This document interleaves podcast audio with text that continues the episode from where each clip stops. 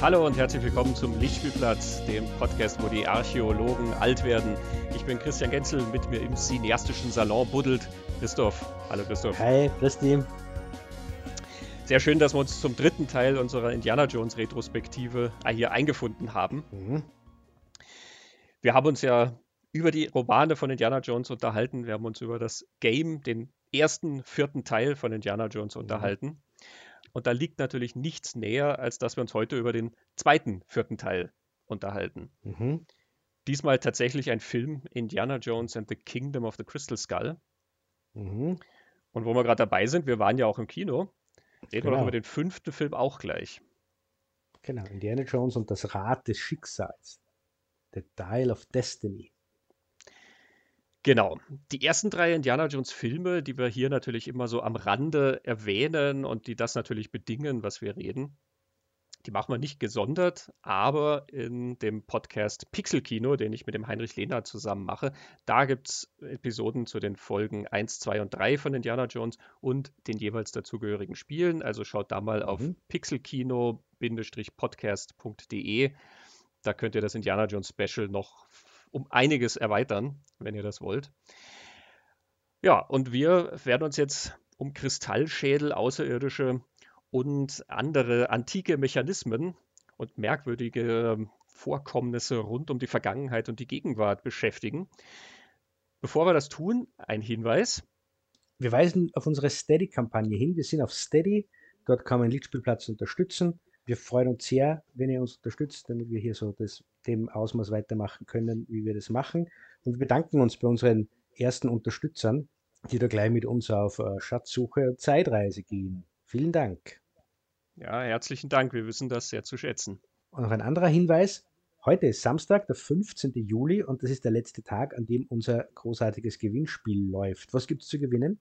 Indiana Jones und das Geheimnis von Thule. Ein spannendes Abenteuer in Buchform von Max McCoy und ein durchaus rar gewordenes Buch, was durchaus einige Schatzpreise in den gebrauchten Formen auf den Markt wirft. Genau, einfach kommentieren bei uns, erzählt uns, welche Romane habt ihr gern gelesen, welche würdet ihr gern lesen, und wir verlosen das Ding.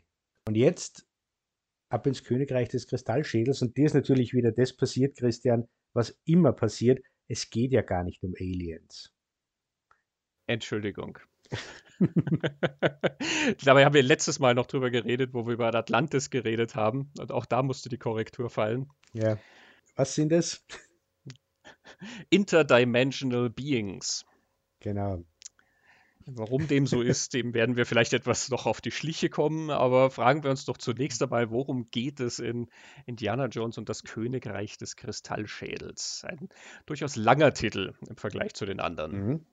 Es geht wie immer um eine Schatzsuche. Wir sind bei Königreich des Kristallschädels im Jahr 1957, also erstmals in einer Indiana Jones Geschichte nach dem Zweiten Weltkrieg. Indiana Jones ist 58 Jahre alt. Und gleich am Anfang wird er in einen Konflikt mit einer russischen Soldatin, Agentin und Wissenschaftlerin namens Irina Spalko verwickelt. Die wird gespielt von Kate Blanchett. Und die ist an so psychologischer Kriegsführung auch interessiert. Die versucht Indiana Jones dann zu hypnotisieren und seine Gedanken zu lesen. 1957 ist die Zeit eben vom Kalten Krieg. Die Gegner sind nicht mehr die Nazis, sondern eben die Russen. Es geht um atomare Abschreckung und die Atombombe. Und eben Indiana Jones ist nicht mehr der junge, großvitale Held, sondern er geht jetzt langsam aufs Pensionsalter zu, und es geht dann irgendwie darum, dass die Dinge nicht mehr ganz so sind, wie sie vielleicht früher mal waren. Und dann taucht ein junger Mann auf, der Matt heißt, den spielt Shia LaBeouf, und der nimmt jetzt Indiana Jones quasi auf die Reise und die Schatzsuche mit. Er erklärt ihm, dass seine Mutter entführt wurde. Wir wissen zu dem Zeitpunkt noch nicht, wer die Mutter ist. Und sein Ersatzvater, Professor Oxley. Und Oxley ist ein alter Freund von Indiana Jones, und Oxley und Indiana Jones haben sich sehr mit den Kristallschädeln beschäftigt, einem Mythos rund um so durchsichtige, gläserne, sehr kunstvoll geschnitzte Schädel, die den Ursprung irgendwo bei den Mayas haben oder vielleicht ganz woanders.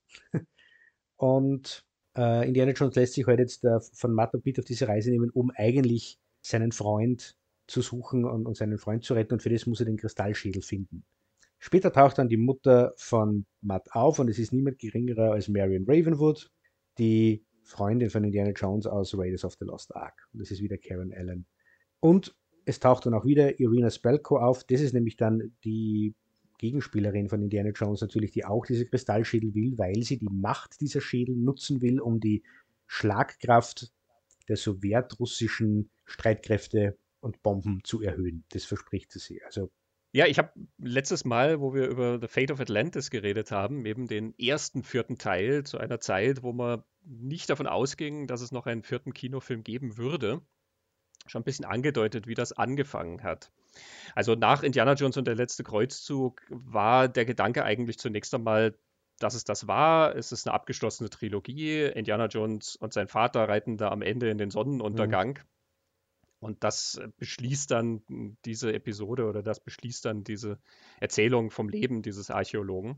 Und George Lucas tat sich dann auch immer schwer, hat dann zwar überlegt, was könnte denn das nächste Objekt sein, was Indiana Jones auf einem weiteren Abenteuer sucht, aber er war nie ganz zufrieden mit dem, was er sich so ausgeknobelt hat. Er fand auch schon den Heiligen Gral nicht so ganz gelungen. Er meinte, dass die Geschichte mit dem Vater halt den Film zusammengehalten hätte und der Gral halt so nur halb.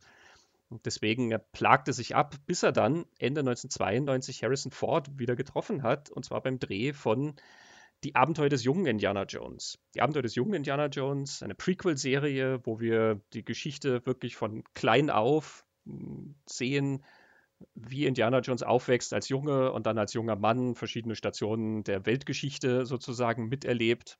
Und da gibt es eine Folge, wo Harrison Ford in so einer Rabenhandlung auftaucht. Der sitzt da im Sessel in der Waldhütte und erinnert sich an ein Abenteuer von früher.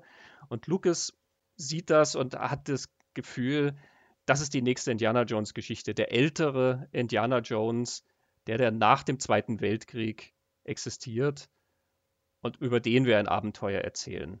Und da bewegen wir uns also in die 50er rein, und so wie die Abenteuer-Serials wie Zorro und andere Geschichten die Grundlage für die ersten Indiana-Jones-Filme gebildet haben, waren also dann die Kinofilme der 50er Jahre die Inspiration für diese Geschichte. Und das Kino der 1950er Jahre ist natürlich ganz stark von Science-Fiction-Filmen geprägt, von Aliens eben. Nicht interdimensional Beings, sondern handfeste Aliens, die die Erde angreifen oder uns unterwandern und in allen möglichen Formen für Trubel sorgen. Kampf der Welten und Forbidden Planet und ich weiß nicht was alles. Es gibt eine sehr schöne Lichtspielplatz-Folge zu diesem Thema, nämlich unsere Folge Nummer 48, die Monster-Movies der 50er und 60er Jahre. Und da haben wir auch ein Interview mit einer Filmlegende, nämlich mit Burt Gordon, der einige sehr schöne und einige sehr kostengünstige Filme in dieser Zeit gedreht hat. Das ist richtig. Und keiner von diesen Filmen war wahnsinnig teuer. Lucas versucht also Spielberg und Harrison Ford von dieser Idee zu überzeugen. Ja, ich weiß, was wir als nächstes Indiana Jones Abenteuer machen werden, und beide sind begeistert und sagen, ja, was? Und George Lucas sagt Aliens und beide sagen, Lucas arbeitet also auf sie hin und schafft es, sie zumindest so weit zu überzeugen, dass sie sagen, naja, wir probieren das einfach mal mit einem Skript, und er heuert Jeb Stewart an, der unter anderem am Drehbuch zu Stirb langsam mitgeschrieben hat und auch Auf der Flucht mit Harrison Ford eben. Es gibt dann 93 erste Story-Konferenzen und 94 liegt dann also das erste Skript vor, Indiana Jones and the Sorcerer from Mars. Da sind viele Elemente, die dann in Kingdom of the Crystal Skull drin sind, auch schon tatsächlich angelegt, also die Russen als Bösewichter und eine Szene in so einer nuklearen Teststadt, wie man sie am Anfang von Kingdom of the Crystal Skull sieht, und einzelne Bits und Pieces, die man dann auch kennt, unter anderem auch die Tatsache, dass Indiana Jones am Ende heiraten wird. Da ist es allerdings noch eine Frau, die neu eingeführt wird. Es wird so beschrieben als eine amazing woman who deciphers code and studies ancient writings. Klingt natürlich nach genau der richtigen für Indiana Jones. Es ist dann Jeffrey Boehm als Autor dazugekommen. Das ist der am dritten Teil gearbeitet hat. Der hat also dann einige Überarbeitungen gemacht und waren dann eigentlich alle gar nicht so unhappy mit diesem Skript, und dann kam Independence Day raus. Und Independence Day ist halt dann natürlich der große Film mit Außerirdischen und fliegenden Untertassen und ich weiß nicht was alles. Und sie legen also das Projekt auf Eis. Steven Spielberg sagt, ja, also jetzt können wir keinen Film mit Indiana Jones und Außerirdischen machen. Spielberg war sowieso ja immer ein bisschen skeptisch, was das anging, weil er hat ja nun schon Filme mit Außerirdischen gemacht und war da eigentlich nie so ganz scharf drauf. Und Lucas meint, ja, wir machen keinen Indiana-Jones-Film ohne Aliens. Das macht einfach keinen Sinn. Und somit stampfen sie also erstmal alles ein und die Jahre vergehen. Nur sind ja alle Beteiligten auch durchaus beschäftigte Leute. Also wir erinnern uns, George Lucas hat ja da noch eine kleine andere Filmtrilogie, die er dann mit einer weiteren Filmtrilogie fortsetzt. Erst überarbeitet er die erste Filmtrilogie und dann fügt er noch eine zweite hinzu. Ich glaube, das hält ihn beschäftigt. Steven Spielberg dreht eine Menge Filme, die auch nicht gerade klein sind. Harrison Ford ist nicht unterbeschäftigt. Das liegt also ein paar Jahre lang rum. 2000 beim American Film Institute gibt es so ein Tribute für Harrison Ford und da sind alle Beteiligten wieder versammelt und irgendwie juckt sie es wieder in den Fingern und sie sagen, ja, da könnte man doch wieder was machen, das wäre doch eigentlich schön, wir hatten immer so viel Spaß bei den Indiana Jones Filmen und wieder merkt man so ein bisschen den Bruch, also von der Seite von Spielberg und Ford kommt eben so, ja, also vielleicht können wir irgendwas machen mit den Nazis, die sich da in Argentinien verstecken. Wir erinnern uns, Indiana Jones and the Iron Phoenix, die Geschichte hatte ja so einen ähnlichen Aufhänger. Und George Lucas ist vehement und sagt, I won't do it without aliens, that's the only thing that's going to work. Frank Darabont wird angeheuert, der schreibt das Skript Indiana Jones and the City of the Gods, das schon wirklich auch sehr nah an dem Kingdom of the Crystal Skull drin ist und wo auch die Rückkehr von Marion Ravenwood dann schon drin ist. George Lucas ist aber unzufrieden. Es gibt weitere Überarbeitungen. Das Ding kriegt irgendwann den Titel Indiana Jones and the Phantom City of the Gods. Dann kommt Jeff Nathanson dazu, der mit Steven Spielberg auch schon einige andere Filme gemacht hat. Dann heißt das Skript mal Indiana Jones and the Atomic Ants. David Koepp wird hinzugezogen als Autor. Der hat dann die Idee, dass Indiana Jones eine junge Tochter hat in diesem Film, also eine 13-Jährige. Da ist aber Steven Spielberg dagegen, weil er sagt, das erinnert ihn dann zu sehr an den zweiten Teil von Jurassic Park. Also wird das umgewandelt und das wird dann zu dem Sohn, zu dem Matt eben, der da mit auftaucht. Und George Lucas hat eben diese Idee, dass das den dritten Teil widerspiegelt, dass sozusagen, so wie Indiana Jones der Sohn für seinen Vater war, also der halt auf Unverständnis gestoßen ist und ein Problem sozusagen für den Vater war, so ist jetzt umgekehrt Indiana Jones Sohn auch ein Problem für ihn. Er drückt das recht interessant aus. The curse returns in the form of his own son. Everything a father can't stand. Es dauert also bis Ende 2006, bis wirklich alle Beteiligten zufrieden sind mit der Geschichte und offiziell die Produktion starten können. Und wir haben vorher gesagt, es sind keine Aliens, es sind Interdimensional Beings. Steven Spielberg erklärt das im Making-of zu Kingdom of the Crystal Skull, dass also an irgendeiner Stelle der Kompromiss geschlossen wurde. Es gibt also Aliens, es gibt aber keine UFOs und Lucas hat ihm dann ganz begeistert gesagt, ja, ich weiß, wir machen keine Aliens und Steven Spielberg war ganz begeistert und hat gesagt, großartig und George Lucas hat gesagt, ja, es sind nämlich keine Aliens, es sind Interdimensional Beings und der Gesichtsausdruck von Steven Spielberg, wie er diese Geschichte erzählt in dem Making-of, ist den Preis der Blu-ray schon dreifach wert. Genau, er sagte dann auch noch, and I asked George, what do they look like? And George said, well, they look like aliens. Ja, zur Alien-Thematik kommen wir ein bisschen später. Reden wir doch erstmal über die tatsächlichen Hintergründe, auf die sich diese Geschichte stützt. Die Kristallschädel nun mal vornehmlich, die da im Titel drin sind. Christoph, was hat es mit diesen Kristallschädeln denn eigentlich auf sich? Gibt's das? Ja, natürlich. Das ist ein großartiges Kunsthandwerk. Nicht mehr und nicht weniger. Das ist ein bisschen schwierig zu erklären insofern, als dass es zwei Geschichten gibt zu den Kristallschädeln. Es gibt die, die erzählt werden, und es gibt die, die stimmen. Und es gibt mehrere auf der ganzen Welt. Es gibt einen Crystal Skull, der in London im British Museum steht. Und es gibt einen Crystal Skull, der ist in Paris im Museum.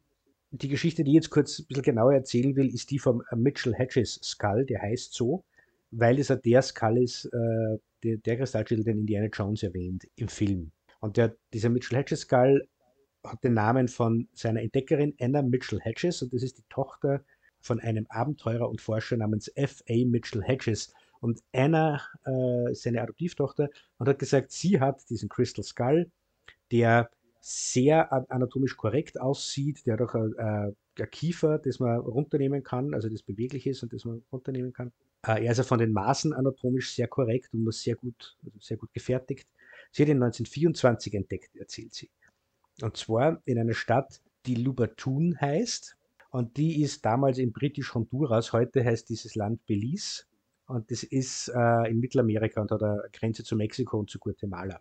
Und da gibt es eine Verbindung zu unserer Romanfolge, die Romane um Indiana Jones. Max McCoy lässt nämlich in seinem ersten Roman über Indiana Jones und der Stein der Weisen, Indiana Jones in Britisch-Honduras in den 1930er Jahren dort einen Kristallschädel finden.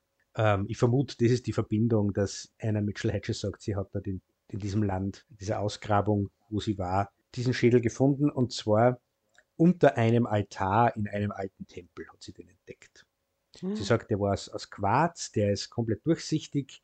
Sie sagt, der ist 3600 Jahre alt und den haben die Maya-Priester früher für Rituale verwendet, zum Beispiel um jemandem den Tod zu wünschen.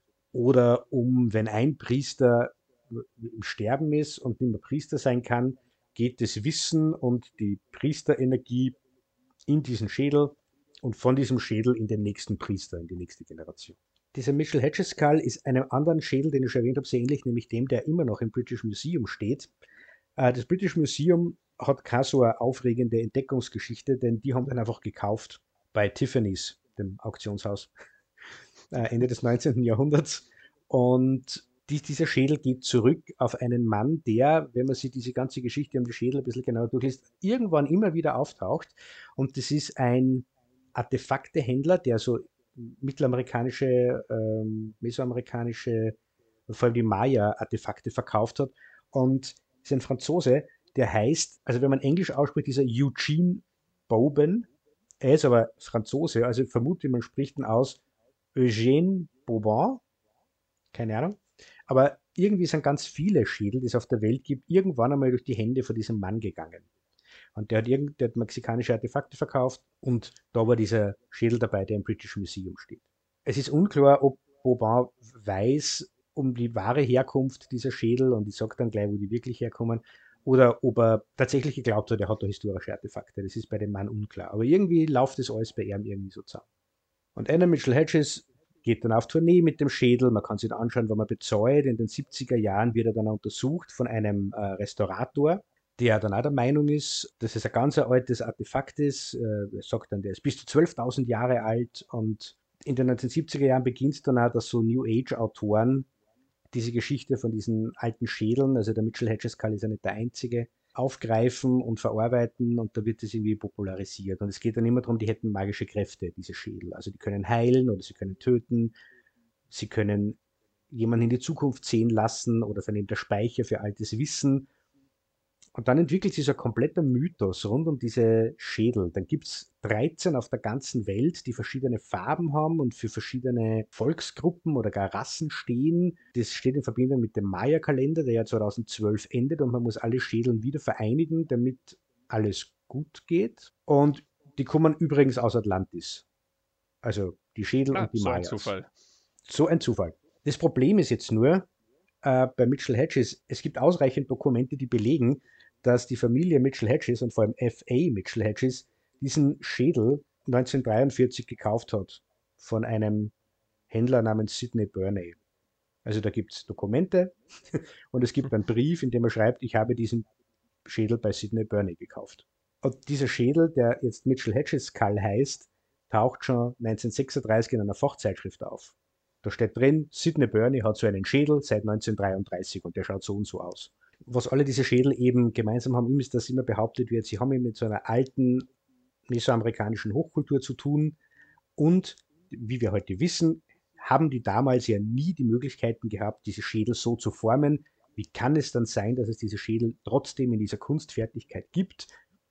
Und da ist der Schritt dann nicht mehr weit zur Präastronautik. Also, dass das ja die Aliens vom anderen Stern waren, die denen da, also entweder das gezeigt haben oder sind, wie wir es jetzt bei Indiana Jones haben, ja, die Schädel von denen, die Alien-Schädel. Das sind so die Geschichten, die erzählt werden, und ich habe jetzt ja schon angekündigt, das stimmt alles sehr wahrscheinlich nicht. Also alle Schädel, die untersucht worden sind, lasst sich heute feststellen, sind Mitte des 19. Jahrhunderts oder gar erst in der ersten Hälfte des 20. Jahrhunderts hergestellt worden. Gibt es Studien, die gingen bis in die 2000er Jahre ein, und wahrscheinlich in Deutschland, und zwar aus brasilianischem Quarz, der besonders sein muss, und der ist in Deutschland mit großer Kunstfertigkeit, dann sind diese Schädel einfach gemacht worden. Und wenn man sich die Dinge anschaut, die sind ja beeindruckend. Es gibt keinen einzigen Kristallschädel, der so ausschaut wie im Film, der so diesen langen Alien-Kopf hat, sondern die schauen immer mehr aus wie echte menschliche Schädel. Also ja, wirklich cooles Kunsthandwerk und schauen beeindruckend aus, aber sind halt wahrscheinlich aus dem 19. Jahrhundert. Und Herr Mitchell Hedges muss wohl gewusst haben, dass er uns einen Bären aufbindet, zumindest das. Und es ist aber offenbar so, dass die meisten Besitzer, es gibt auf der Welt überraschenderweise viel mehr als 13 dieser Schädel. Es glauben aber alle, dass sie einen von den wirklich 13 echten haben. Das ist die Geschichte der Kristallschädel. Tolles Kunsthandwerk, und der Mythos ist x-fach widerlegt, also eigentlich schon seit den 1930er Jahren widerlegt. Und es gibt da keine Verbindung zu dieser alten Kultur und schon gar nicht zu irgendwas Übersinnlichem. Ja, wie heißt es so schön? When the legend becomes fact, print the legend. Eine so schöne Geschichte kann man natürlich nicht einfach ruhen lassen und dann durch banale Fakten austauschen. Also ich finde das ja auch aufregender, wenn das tatsächlich durch irgendwelche außerirdischen Besucher oder so hinterlassen wurde, als von irgendeinem Deutschen hergestellt in seiner Werkstatt. Ja, aber ich finde, ja, die sollten Applaus kriegen, weil sowas kann nicht jeder. Also die schauen wirklich stark aus. Genau, das ist die eine Geschichte. Und wenn wir jetzt gerade bei dem Part von Indiana Jones und the Kingdom of the Crystal Skull sind, wo sie auf Dinge bezogen wird, die so nicht ganz stimmen, es gibt dann noch andere, die ist ein wenig eine wackeligere Verbindung. Indiana Jones sagt, die Schädel müssen eben gesucht werden und zurückgebracht und wieder vereinigt. Also das übernimmt ja der Film, diese Idee, diesen Mythos, die müssen vereinigt werden wieder. Und dass das in der Stadt Akator sein soll, eine verschwundene, verlorene Stadt, untergegangene Stadt im Dschungel. Akator ist eine Erfindung für den Film, aber es gibt eine Geschichte rund um eine andere untergegangene, verschwundene Stadt dort im Amazonas, die heißt Akakor. Und ich habe ein Buch gefunden, das heißt Die Wissenschaft bei Indiana Jones, von den Autoren Lois Gresh und Robert Weinberg. Die sagen zumindest, möglicherweise wurde diese Geschichte rund um Akakor aufgegriffen. Und das ist eine recht eine üble Geschichte, wo es um einen vermeintlichen Häuptling eines Urwaldstammes geht, der sie Tatunka-Natra nennt. Aber im Endeffekt war das ein deutscher Auswanderer, der in Deutschland vom Gesetz geflohen ist und diese Geschichte erfunden hat rund um diese untergegangene Stadt Akakor, von der er kommt, und er will den Menschen jetzt das zeigen, und es sind einige Menschen nicht mehr lebend aus diesem Urwald zurückgekommen, bis Rüdiger Neberg, der Survival-Experte, diese Betrugsgeschichte rund um diesen Mann aufgedeckt hat. Und da gibt es jetzt eben die Vermutung, ob diese Geschichte irgendwie eingeflossen ist, weil der Name schon sehr, sehr ähnlich ist. Gleichzeitig muss man fairerweise ja sagen, Steven Spielberg behauptet ja, es ist eine völlig erfundene Stadt mit einem erfundenen Namen, wo es mehr um Eldorado, sie wollten einfach einen Namen für Erna Eldorado haben. Genau, im Prinzip, ja, also die Idee der verschollenen Stadt, die zieht sich ja auch durch verschiedene Geschichten dann immer durch, und ja, da bietet sich der Dschungel natürlich auch an. Das Eldorado passt da natürlich rein, weil es eben in Südamerika dann diese angebliche aus Gold gefertigte Stadt war, die Konquistadoren sehr angetrieben hat, dort auf Expeditionen zu gehen, um eben diesen sagenumwobenen Schatz zu finden. Und einer von denen ist im Film ja tatsächlich auch erwähnt, Francisco de Orellana, ein tatsächlich existierender Konquistador. Sie finden in Kingdom of the Crystal Skull auch seine Leiche. Mhm. Da sind sie der Wahrheit wieder mal einen Schritt voraus. In Wahrheit ist der Mann nämlich verschwunden. Also er hat eine Expedition durch den Amazonas geleitet, 1541 bis 1942. Die war auch erfolgreich. Und hat auch ganz fantastische Berichte davon mitgebracht, also auch wie sie dann von Indios angegriffen wurden und die dann als Untertanen von wilden Amazonen dienen, die da fast unbekleidet irgendwie herumstehen und mit Speeren auf sie werfen und. Und er ist dann auf eine zweite Expedition gegangen, um dann halt seine Berichte irgendwie zu untermauern. Außerdem wurden ihm Ländereien in Südamerika zugesprochen, wie das halt damals so war. Und von dieser zweiten Reise ist er halt nicht zurückgekehrt, sondern es gab dann ein Schiffunglück, und es ist auch eine relativ komplizierte Geschichte, aber ja, er ist verschwunden. Und Indiana Jones und sein Sohnemann, die finden ihn dann und den Kristallschädel, weil er hat natürlich im Dschungel dann tatsächlich einen der Kristallschädel gefunden und wahrscheinlich die verlorene Stadt dann gleich mit. Und mit dem Kristallschädel wurde er dann auch beerdigt. So wird es zumindest dort behauptet. Genau, aber das ist ja zumindest näher an der Wahrheit als die anderen beiden Dinge, denn es gab diesen Mann, es gab viele Konquistadoren, die dorthin gefahren sind, viele Indios ermordet haben und denen alles weggenommen haben, was die hatten und das auch mit in ihr Grab genommen haben und vieles davon hat man tatsächlich nie wieder gefunden. Da ist der Sprung in die Fiktion dann nicht so weit und auch nicht, er fühlt sich dann auch nicht so problematisch an,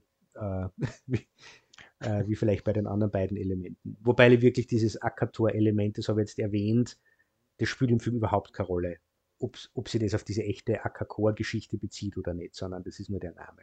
Aber ja, es ist damit ein anderer Mythos als solche, die wir bei den bisherigen Indiana-Jones-Geschichten hatten oder bei anderen Indiana-Jones-Geschichten. Und wir reden da jetzt auch mit von den schon untersuchten Büchern und dem Computerspiel und so weiter, die sich ja auf eine bestimmte Art von Mythos, auf eine bestimmte Art von Legende gestützt haben und dann auch bestimmte Objekte, die genauso mythologisch aufgeladen sind, ins Zentrum gestellt haben. Und hier ist Indiana Jones ja sozusagen auf der Suche nach etwas, was es eh schon gibt. Also wir haben die Kristallschädel ja schon und er sucht sie dann halt für uns sozusagen nochmal zusammen. Das ist immer ein bisschen auf einer anderen Ebene. Ne? Guido Altert in unserem Gespräch über Fate of Atlantis, ja auch kurz über Kingdom of the Crystal Skull geredet und meinte ja dann, es ist ein zu junger Mythos und das wäre ein Problem. Das ist ein ganz, ganz interessanter Gedanke. Ne? Ja, aber wenn wir jetzt eben hören, der Mythos beginnt Anfang des 20. Jahrhunderts und da ist ja noch gar nicht dieser ausgefleischte Mythos, der sich dann erst entwickelt und gleichzeitig, aber man parallel halt weiß, das stimmt halt alles nicht. Also es wird halt erzählt, aber man hat genug Belege, dass das so nicht stimmt. Da habe ich mich dann gefragt, was macht das mit dieser Indiana Jones Geschichte? Wogegen ja, wie du sagst, die anderen Artefakte, die er in den ersten 3 Filmen sucht, die haben wir nicht. Also wir hätten sie gern, aber wir haben sie nicht. Und die haben immer eine lange, lange Geschichte. Und sind nicht eben so rückdatiert. Also klar haben die dann, Anna Mitchell Hedges hat gesagt, ja, das Ding ist 3600 Jahre alt. Ja. Es hat ja nicht einmal gestimmt, wann es gefunden hat. Ja, natürlich die anderen Mythen, also ne, wir haben bei Atlantis den von Platon erwähnt, aber auch zum Beispiel der Heilige Gral, das sind ja alles Geschichten, die gehen tatsächlich tausende von Jahren zurück und haben dann ein sehr großes Netzwerk, eine sehr große Verzweigung an unterschiedlichen Ausprägungen und Bildern und Thesen und so weiter und sind natürlich wirklich im Bereich der Legenden, ne? Also wir haben eigentlich gar nichts, was wir davon in der Hand halten können. Wir haben nichts, was wir zum Heiligen Gral in der Hand halten können, außer halt bestimmte Ideen und Vorstellungen und das, was dann über den Lauf der Jahrhunderte vielleicht davon erzählt wurde, was für eine Form das eventuell annimmt.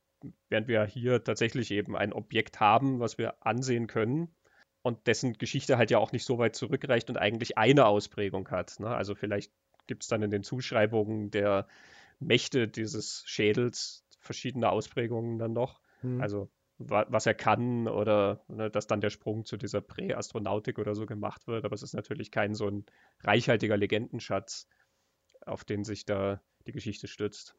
Ja, ich glaube, dass ja Mythen ja immer mit irgendwas aufgeladen werden, also ich habe ja so ein schönes Zitat über Atlantis zum Beispiel gefunden, dass Atlantis eigentlich also ein Bild ist für eine Gesellschaft im Überfluss, dass diesen technologischen Möglichkeiten einfach moralisch nicht gewachsen ist. Da sagt Atlantis was aus über einen menschlichen Zustand. Der Gral tut das. Und die Bundeslade tut das auch. Da geht es jetzt ja viel um Religion und um Glauben. Die Kristallschädel, dann das nicht. Also die sind halt einfach nur, schauen cool aus und wo kommen die woher? Ich habe mir dann auch gefragt, was macht es mit mir, wenn ich mir diese Geschichten anschaue? Und wenn ich mir die ersten 3 Indiana Jones Geschichten zum Beispiel anschaue, dann habe ich irgendwo im Hinterkopf, diese Dinge gibt es vielleicht wirklich in der Welt, zum Beispiel den Becher aus dem letzten Abendmahl von Jesus. Den mag es vielleicht wirklich nur wo geben. Oder die Bundeslade mag es wo geben oder hat es wo gegeben. Oder wenn ich das weiß, dann reagiere ich anders auf diese Geschichte. Es hat ja so heilige Steine gegeben, im Tempel des Todes, oder diesen Kult, den Thuggy-Kult. Und dann denkt man sich, naja, der kann schon wieder, also, gibt es vielleicht nur Leute, die dem anhängen, man weiß ja nicht und so. Da spielt diese Geschichten sehr stark, finde ich, mit diesem Gefühl bei mir als Zuschauer, das könnte in der Welt sein oder in der Welt gewesen sein. Während beim Crystal Skull ich mir das halt anschaue und ich den Film sehr aufregend finde und spaßig und überhaupt nicht langweilig, aber ich weiß halt auch, das ist halt alles völlig erfunden. Also das weiß ich die ganze Zeit. Und für mich der Reiz bei Indiana Jones, und das ist bei den Romanen das Gleiche, oder auch beim Computerspiel, schon immer wieder das, der findet diese Dinge, die wir alle gern finden würden, weil es ja vielleicht gegeben hat. Mhm. Ich kann es gerade nicht besser beschreiben. Dass da was mitschwingt, bei mir als Zuschauer, das auch in meine eigene, echte Welt mit einschwappt. Und das fällt durch diesen Kristallschädel-Mythos leider. Das ist interessant, weil natürlich Eldorado eigentlich ja dieser mythologische Ort wäre, ne, der eine viel längere Geschichte hat und der hier irgendwie auch dann zumindest eine kleine Rolle spielt. Bei Wolfgang Hohlbein spielt er ja tatsächlich dann einmal eine Rolle, ne? Indiana Jones und das Gold von Eldorado. Ich glaube schon, dass das Artefakt, wenn du das jetzt mal wegdenken würdest, dass die Sache längst widerlegt ist, dann würde das schon was über die Menschheit oder über das Menschsein sagen, weil es ja dann wirklich auf so eine Menschheitsgeschichte zurückgeht, die dann anders geschrieben wäre als das, was wir hätten. Ne? Also das ist ja dann, denke ich mal, der Gedanke oder wahrscheinlich auch der Reiz von dieser von Däniken-Erzählung, ne? Dass da tatsächlich irgendwelche Besucher waren, die irgendwas für uns hinterlassen haben und so entstehen dann Hochkulturen, dass also dann gewisse Erklärungen über irgendwas und vielleicht das verbindet sich ja dann sehr schnell mit so esoterischen Konzepten. Auch natürlich in fiktiven Geschichten, wenn du an Mission to Mars denkst, ne, über den wir kurz in unserer Mars-Utopie-Folge geredet haben, dass das ja auch so eine Verbundenheit dann suggeriert. Ja? Also, dass da so eine Saat ist, die greift über unseren Planeten hinaus und es gibt so eine Art kosmischen Faden oder irgendwie so. Also, wenn du jetzt sozusagen den wissenschaftlichen Teil weglassen würdest, wäre das ja gar nicht uninteressant oder würde ja das würde ja dann diesen Teil dazugeben, letzten Endes. Bei mir ist witzigerweise andersrum. Ich weiß relativ sicher, wenn ich mir das anschaue, dass es einen tatsächlichen Gral einfach nicht gibt. Und allein die Vorstellung, ihn zu finden, ist so reizvoll, weil man halt so viele Geschichten darum hat und so viele Formen. Also in den verschiedensten Geschichten ist das ja nicht mal notwendigerweise ein Becher, sondern in den ursprünglichen keltischen Varianten ist das dann ein Füllhorn oder ein Kessel. Und die Tatsache, dass das dann so eine christliche Variante gibt, basiert dann eventuell einfach auf einem Übersetzungsfehler. Weil bei Chrétien de Troyes, wo der zum ersten Mal erwähnt wird, der Gral, da ist das ein Füllhorn. Und im Altfranzösischen das Füllhorn, Corps Benoit. Wenn du das hinten mit Z schreibst, ist das das Füllhorn. Und wenn du es mit T schreibst, das ist der Leib Christi. So gibt es die Theorie, dass das vielleicht einfach auf einem Übersetzungsfehler basiert, dass das dann in diese christliche Welt rüberkommt. Das will ich jetzt gar nicht so tief einsteigen, weil es da natürlich auch noch andere Ideen und Gründe und sonst irgendwas gibt. Aber da gucke ich mir was an und denke, ja, das ist wirklich im Bereich der Fantastik, was so weit zurückgeht, dass wir es unmöglich je wissen können. Und darin liegt dann irgendwie der Reiz sozusagen. Deswegen glaube ich, spielt ja auch rein, dass er Archäologe ist. Er findet etwas von einer längst untergegangenen Zivilisation oder aus einer Zeit, zu der wir sonst keinen Kontakt mehr haben, außer irgendwelchen Ruinen. Und er findet ja immer irgendwas, sag ich mal, Lebendiges. Ne? Im ersten Teil wird es ja auch noch so tatsächlich beschrieben, ne? Dass das irgendwie wie ein Gerät ist, mit dem man mit Gott reden kann, die Bundeslade. Und so ähnlich ist ja dann der Heilige Gral oder diese Sankara-Steine. Das sind dann Elemente, mit denen man irgendwie zu einer höheren Macht eine Verbindung aufnehmen könnte. Und das könnten die Kristallschädel ja theoretisch auch sein, nur dass eben die Geschichte sich da sozusagen schon überholt hat und nicht tief genug letzten Endes reicht. Ne? Ja, das beschreibt es ganz gut. Die Geschichte hat sich schon überholt, was für mich was anders macht, wenn ich mir diesen Film anschaue, wie er wirkt auf mich. Und weil er ja interessanterweise ja auch in den ersten drei Filmen beim Mythos bleibt und dann passieren halt da fantastische Sachen, die aber in diesem Mythos kehren, ohne dass groß erklärt wird, wo kommen die Geister aus der Bundeslade her oder das Wasser im Gral. Was ist jetzt heilsam? Ist das Wasser heilsam? Macht es der Gral? Also das ist alles egal. Sondern es ist magisch. Während beim Crystal Skull und auch später dann bei Dial of Destiny rückt die Wissenschaft mehr in den Fokus. Also da geht es um Technologie und Indiana Jones wird vom Crystal Skull hypnotisiert und seine Hirnströme werden gemessen und es wird dann abgeleitet und eben, es ist die Atombombe drin, es ist alles viel technologischer und bei Dial of Destiny bist du dann bei der Mathematik, die für Zeitreisen verantwortlich ist und so. Wobei bei Dial of Destiny aber wieder anders drauf reagiert, aber zu dem kommen wir dann später. Aber ja, das hat vermutlich auch mit dem Sprung in eine andere Zeit zu tun, yeah, die wir ja auch hier haben, ne? Also die anderen Indiana Jones Filme sind in der Zeit, in den 30ern angesiedelt, mhm, wo die Welt sozusagen noch anders aussah, und hier bewegen wir uns dann eben in so eine Zeit des technologischen Fortschritts und der Umbrüche und so weiter, die das dann wahrscheinlich auch in irgendeiner Form widerspiegelt und beeinträchtigt. Und was natürlich bei den Kristallschädeln, vielleicht ist jetzt wieder eine persönliche Reaktion, ich kenne die Geschichte von den Kristallschädeln ja schon länger, als ich den Indiana Jones Film dazu erkenne, und wir haben diese Rätsel der Welt und Mysterien der Welt, das hat mich seit meiner Schulzeit fasziniert. Nur jetzt Mal, wenn ich ein Bild von so einem Crystal Skull gesehen habe, habe ich das einfach nicht gelesen oder das hat mich nicht so interessiert, weil für mich sichtbar war, dass das einfach, das stimmt halt nicht. Also das war für mich völlig klar. Wahrscheinlich, weil es ein Foto ist. Schon allein deswegen. Du hast kein Foto vom Gral. Du hast 3000 Zeichnungen vom Gral, Ideen, was er sein könnte. Und auch von diesen ganzen anderen Objekten. Also auch jetzt jenseits der Filme, ja, wenn du an Excalibur denkst oder an alle möglichen anderen Mythen, der Stein der Weisen oder irgendwie so. Es gibt halt nur mal kein Bild, es gibt nichts anzuschauen. Das ist schon so banal, dass du es theoretisch ja wirklich in die Hand nehmen könntest. Den Kristallschädel kannst du theoretisch wirklich in die Hand nehmen und allein dadurch verliert er wahrscheinlich schon so eine gewisse Magie, ne, dass du denkst, ist ja echt, also was kann es damit schon auf sich haben? Wobei mir da mal ein Freund erzählt, der war in Italien in einem Kloster und die haben ihm einen echten heiligen Gral gezeigt. Ich glaube, es gibt diverse Klöster, die irgendwie einen Gral haben. Ist das nicht in Monty Python und die Ritter der Kokosnuss auch drin, dass sie bei diesem Schloss bei den Franzosen vorbeikommen und die rufen doch dann runter, ja, wir haben schon einen. Es ist immer mehr Behauptung und diese Betrugsgeschichte geht von dieser Crystal Skulls ja auch nicht ganz weg, die kann man nicht ganz weg argumentieren, dass es irgendwie mitschwingt.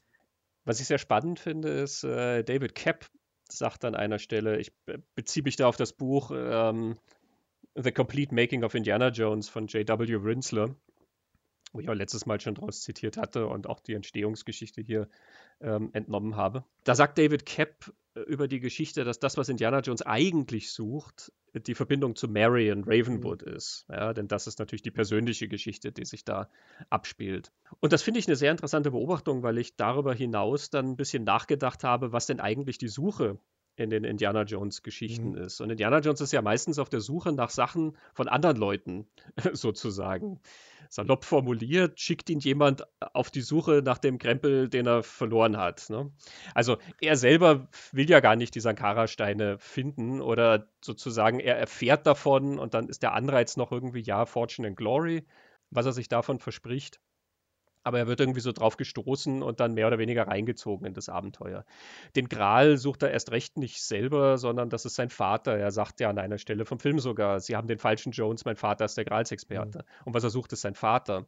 Also das, was David Koepp da sagt, kann man dann eigentlich auch immer ein bisschen auf diese anderen Indiana-Jones-Geschichten übertragen. Und ich glaube, das haben die Autoren, die wir haben und diese verschiedenen Varianten von Geschichten, ja, auch immer alle so ein bisschen aufgegriffen, dass Indiana Jones eigentlich zwar Schatzjäger ist, aber selten von sich aus nach diesen Dingen sucht, sondern immer da irgendwie reinstolpert und über jemanden dorthin kommt und eigentlich was anderes sucht oder eigentlich was auf einer anderen Mission oder einer tiefer schürfenden Mission eigentlich noch ist, ne? Ja, da fallen wir eben zwei von unseren Autoren ein, die wir ja interviewt haben in den literarischen Abenteuern von Indiana Jones, Rob McGregor, der ja sagt, Indiana Jones ist eigentlich ein Wissenschaftler so, aber und er glaubt irgendwie an die Mythen, aber nicht so ganz. Immer wenn Indiana Jones auf das Abenteuer geschickt wird, sagt er doch immer, it's a myth, it doesn't exist. Das sagt er ständig.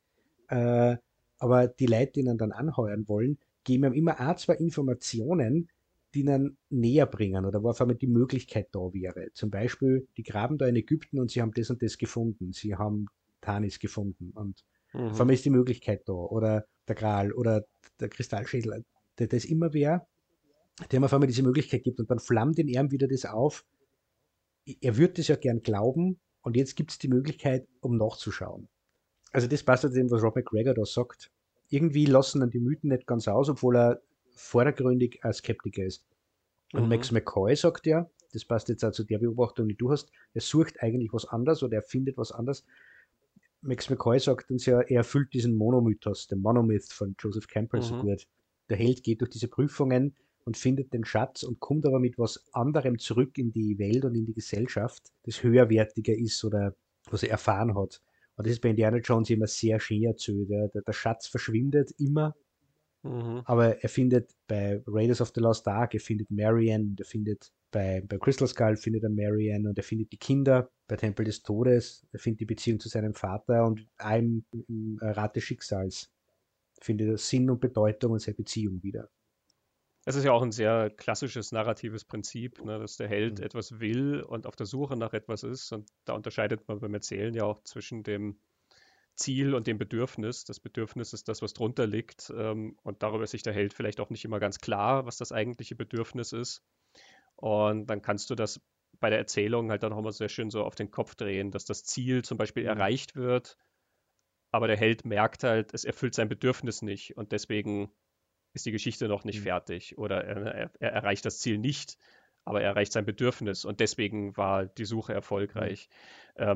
So funktionieren ganz viele Geschichten, auch Romantic Comedies zum Beispiel funktionieren dann so, ne, dass eine Figur den ganzen Film über immer in eine Person verliebt ist und alles Mögliche auf den Kopf stellt, um an diese Person heranzukommen und dann, wo das funktionieren würde, kommt er dann drauf, na, eigentlich passt die ja gar nicht zu mir oder eigentlich will ich ja jemand anderen haben. Dieses klassische Romantic-Comedy-Setup, ne? Eigentlich gibt es ja da diese beste Freundin, die ich ja doch irgendwie interessant finde oder so. Und das ist hier eigentlich ähnlich, dass da diese Sachen, so kurz sie in unsere Welt kommen durch Indiana Jones, so verschwinden sie dann wieder oder werden in irgendein Warenhaus geräumt, auf Nimmerwiedersehen verstaut. Aber das, was er darunter findet, das Bedürfnis, was sozusagen erfüllt wird, das ist dann bleibend. Ich glaube, das hat auch viel mit Steven Spielberg zu tun, weil es ja bei Steven Spielberg immer sehr viel um solche Familiengeschichten geht, um so Vater-Sohn-Geschichten. Ne? Bei Spielberg geht es ja immer sehr viel um die Wiederherstellung des Zuhauses. Indiana Jones und der letzte Kreuzzug ist natürlich das beste Beispiel dafür, dass diese Versöhnung von Vater und Sohn stattfindet. Der Gral verschwindet in der Erdspalte, aber die Beziehung zwischen Vater und Sohn, die ist wieder hergestellt. Die ist jetzt wirklich, die funktioniert. Der Moment, wo Indy gefunden hat, was er sucht, ist der, wo sein Vater ihn Indiana nennt und nicht immer nur herablassend Junior. Und das hast du in den anderen ja auch, ne? Also hier, klar, ist es auch die Beziehung zu Marion irgendwie und natürlich die Wiederherstellung der Familie, weil Indiana erfährt, dass Matt sein Sohn ist und dann endet es eben mit der Hochzeit mit Marion und es ist eine Familie, die zusammengebracht wird. Im Tempel des Todes ist er unterwegs, um Fortune and Glory zu finden und kommt drauf, dass diese Kinder da gefangen gehalten werden und gequält werden und er könnte zwar jetzt irgendwie abhauen und mit den Steinen sich auf den Weg machen. Und stattdessen entscheidet er sich, dass er die Kinder irgendwie befreit und der Kinder bringt dann nach Hause zurück in das Dorf, wo sie her sind. Das ist auch eine Wiederherstellung vom Zuhause. Der erste ist da am pursten eigentlich noch und trotzdem liegt so ein bisschen drunter, weil ja da diese Beziehung zu Marion eine Art Vorgeschichte hat, die auseinandergebrochen ist. Und es gibt diese Vaterfigur, ihren Vater nämlich, mit dem es dann zum Bruch kam, wo er dann was mit ihr angefangen hat. Und auch da ist natürlich eine Art von Wiederherstellung Teil der Geschichte, ne? Dass diese Beziehung halt wieder aufgerollt wird und einfach diesmal zu einem anderen Ergebnis sozusagen kommt, als es damals der Fall war, wo beide noch sehr jung waren. Und ich glaube, mit Indiana Jones lässt sich das auch sehr schön erzählen, weil der ja halt immer diese alten Dinge sucht und in den Geschichten, die am besten erzählt sind, passt es dann auch wieder sehr gut zusammen, dass er diese Mythen und sie was über das Menschsein erzählen, immer. Und da passt es ihm wieder dann ganz dazu, dass das Bedürfnis dieser Sucht ja zutiefst menschliches immer ist. Ich glaube, deshalb funktioniert es mit der Figur auch so gut, solche Geschichten zu erzählen und mit, wie du sagst, es ist ein klassisches narratives Muster, aber es funktioniert in anderen Geschichten manchmal weniger gut. Also zum Beispiel in George Lucas anderer Triple-Trilogie. Da macht er ja das Gleiche, nur es funktioniert nicht immer so gut, finde ich, wie es bei den Indiana Jones Geschichten meistens funktioniert, weil es auf so vielen Ebenen so gut zusammenpasst.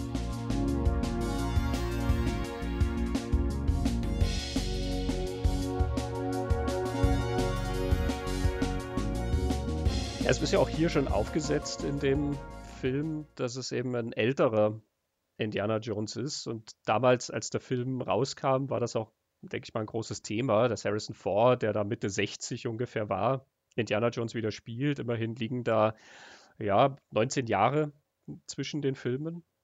Und die Zeit ist ja dann auch in der Handlung sozusagen verstrichen. Und es werden ja dann auch einige Witze immer gemacht, ne? Shia LaBeouf fragt ihn dann so spöttisch irgendwie, na, wie alt sind Sie? 80? Für so einen alten Kerl kämpfen Sie ja gar nicht schlecht. Ist natürlich heute, wo wir einen tatsächlichen Indiana Jones-Film haben, wo Harrison Ford 80 ist, umso witziger die Anmerkung. Aber ist auch eine interessante Heldenzeichnung natürlich, die Steven Spielberg da vornimmt, oder Lucas und Spielberg und Ford. Wir haben das ja schon in dieser Entstehung mitgekriegt, dass alle drei das formen, was da passiert, und ihre Wichtigkeiten haben von dem, was sie da erzählen wollen. Du hast relativ am Anfang den sehr schönen Satz, wo eine Figur zur anderen sagt, ja, wir sind offensichtlich jetzt in einem Lebensalter, wo das Leben aufhört, uns Dinge zu geben und beginnt, sie uns wegzunehmen. Da geht es dann darum, dass Indys Vater gestorben ist, dass Marcus Brody gestorben ist. Indy verliert seinen Job.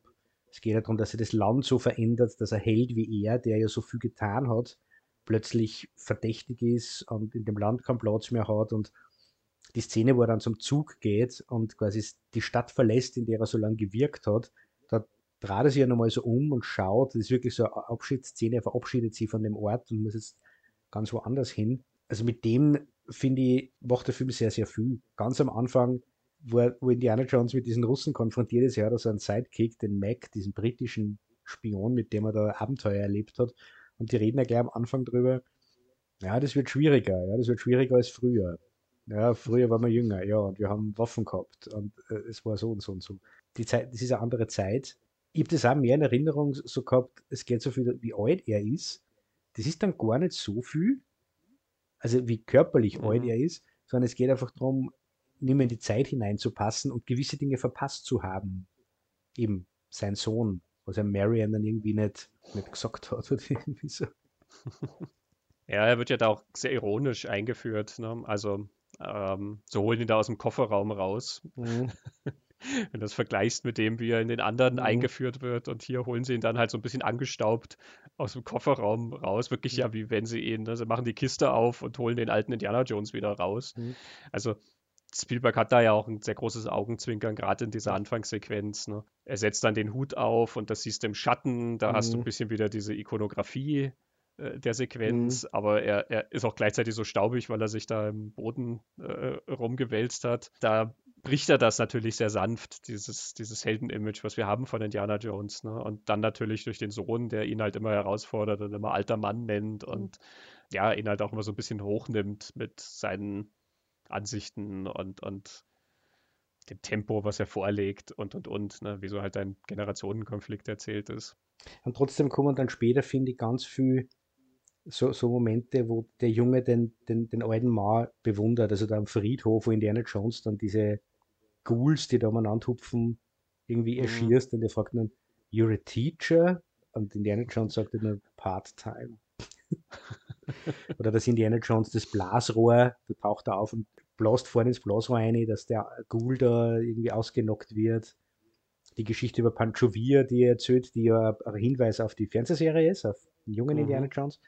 Aber auch da ist Matt total beeindruckt, dass er mit Panchovia geritten ist. Also irgendwie habe ich dann jetzt beim Schauen wieder so das Gefühl gehabt, diese selbst alten oder älteren Männer, Lucas und Spielberg und Ford, wollen schon einmal sozusagen so, wir kehren noch nicht zum alten Eisen, wir haben noch genug zu bieten und wir sind noch nicht fertig. Und die Schlussszene, wo Matt den Hut aufhebt und aufsetzen will und Indy nimmt er mal weg und setzt ihn selber auch nochmal auf, die macht den Punkt dann auch nochmal.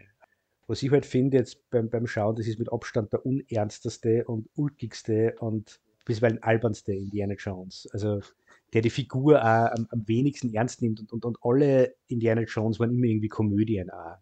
Weil bei dem ist es am stärksten. Also wo ich wirklich jetzt gemerkt habe, ganz viele Szenen sind ganz bewusst nur vom Comedy-Effekt hin inszeniert. Da fällt er dann schon ein bisschen außer, nämlich auch zum Rad des Schicksals dann, der das dann auch nicht mehr so macht.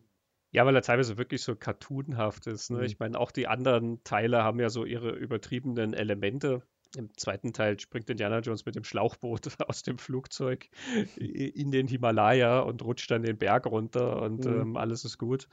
Und alle von den Teilen haben exakt solche Sequenzen, aber im vierten wird ja nochmal wirklich eins draufgeschippt. Die Anfangssequenz mit dem Kühlschrank zum Beispiel, der dann da nach der Nuklearexplosion durch die Welt geschleudert wird und er überlebt, weil der Kühlschrank mit Blei ausgestattet ist. Mhm. Aber selbst wenn du die Atombombe wegdenkst, kein Mensch würde das natürlich überleben, in diese Kasten da so weit geschleudert zu werden und dieser Aufprall und dieses zigfache Überschlagen oder so. Also da würde nichts überbleiben, kein Knochen würde da heil bleiben in dieser Geschichte. Und später hast du dann einmal was, wo sie mit dem Auto dann da über die Klippe fahren. Marion steuert dann zielsicher auf so einen vorstehenden Baum zu.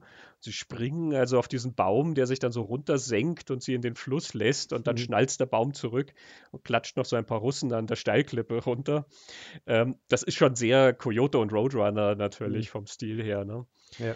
Also ich glaube, die anderen Teile haben schon auch so ihre albernen Sequenzen, wenn du jetzt an das Essen in Tempel des Todes zum Beispiel denkst, ne, was ja völlig überdreht ist, aber es ist eine andere Art von überdreht, weil Indiana Jones selber sitzt ja da und redet da ganz normal und unterhält sich da halt mit dem Maharaja und diesem Premierminister und den Comic-Effekt hat ja immer eine Figur dann in dem Film, also vor allen Dingen eine Figur, nämlich Willie Scott. Und dann der Witz zwischen Short Round und Indy ist dann schon wieder ein anderer. Der ist dann schon wieder, der basiert mehr auf ernsteren Figuren sozusagen. Und hier ist es halt eine andere Art von Slapstick, die aufgefahren wird, ne? Sehr häufig. Also Harrison Ford macht das auch manchmal, wo er dann Marion wieder sieht und er zuckt dann irgendwie so komisch mit den Schultern und dann versucht er doch, das irgendwie zusammenzubringen, dass er der Sohn von ihr ist und er muss ja erstmal auf die Reihe kriegen, dass sie überhaupt da ist und die Familienverhältnisse und dann steht er doch so zwischen den beiden und deutet immer so auf die beiden, you are and you are, bis sie ihm dann doch sagt, ja, yeah, well, it's not that hard. Genau. Und da ist er ja auch so ein bisschen Witzfigur eigentlich, ne, weil er das so halt überhaupt nicht checkt, was da passiert. Ah, die Gesichtsausdrücke, wie gewisse Leute spielen, die mir dann zum Beispiel an Tom und Jerry erinnern, so wie Tom immer das Auge aufreißt, wann wieder die Wand kommt oder so. Oder Kate Blanchett spielt ja auch eine Karikatur eigentlich von dieser bösen Russin. Aber so die Szene, wo ich es am augenscheinlichsten finde, ist die, wo Indy erfährt, dass Mads sein Sohn ist. Da flüchten sie aus dem Lager vor den Russen irgendwo in den Urwald und versinken dann im Moor oder im... So. Also Indy und Marion. Und dann sagt er zu Oxley, John Hurt, get help. Und Matt und Hurt verschwinden, um Hilfe zu organisieren und die beiden versinken da und sie sagt ihm dann, ja, er ist dein Sohn, ja, dann streiten sie wieder. Warum hat er die Schule fertig gemacht? Dann kommt Matt, wirft Indiana Jones eine Schlange zu, Indiana Jones weigert sich, die Schlange anzugreifen und sagt dann nur, sag mir, es ist ein Seil, dann kann er es angreifen und dann kommt Oxley und bringt die Russen mit und sagt, ich habe Hilfe geholt. Und das ist, wenn du das in Dumm und Dümmer machst, ist dort genauso witzig. Und ich war jetzt einfach nur dazu da, dass diese Information transportiert werden kann. Also da war ich, das ist total auf die Comedy gedrillt.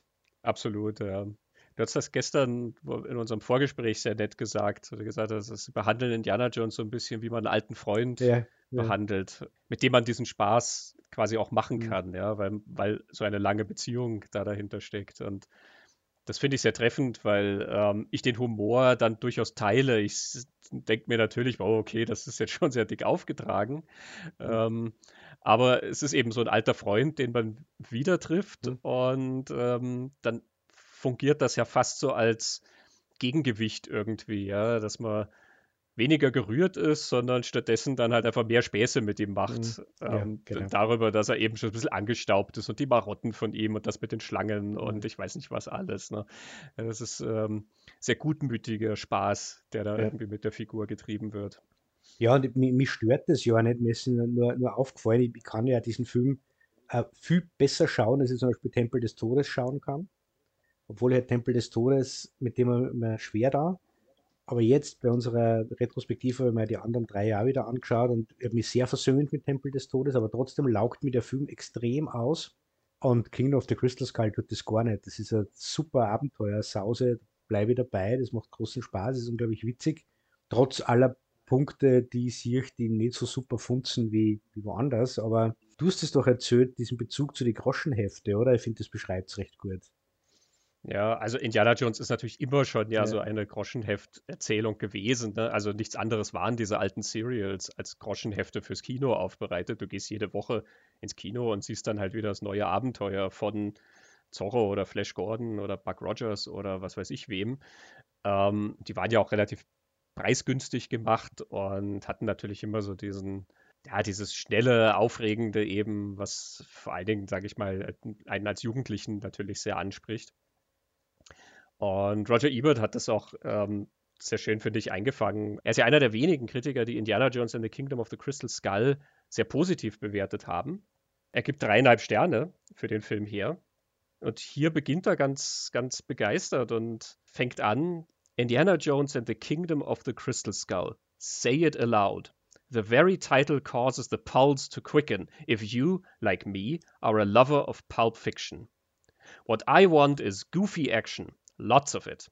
I want man-eating ants, sword fights between two people balanced on the backs of speeding jeeps, subterranean caverns of gold, vicious femme fatales, plunges down 3 waterfalls in a row, and the explanation for flying saucers. And throw in lots of monkeys.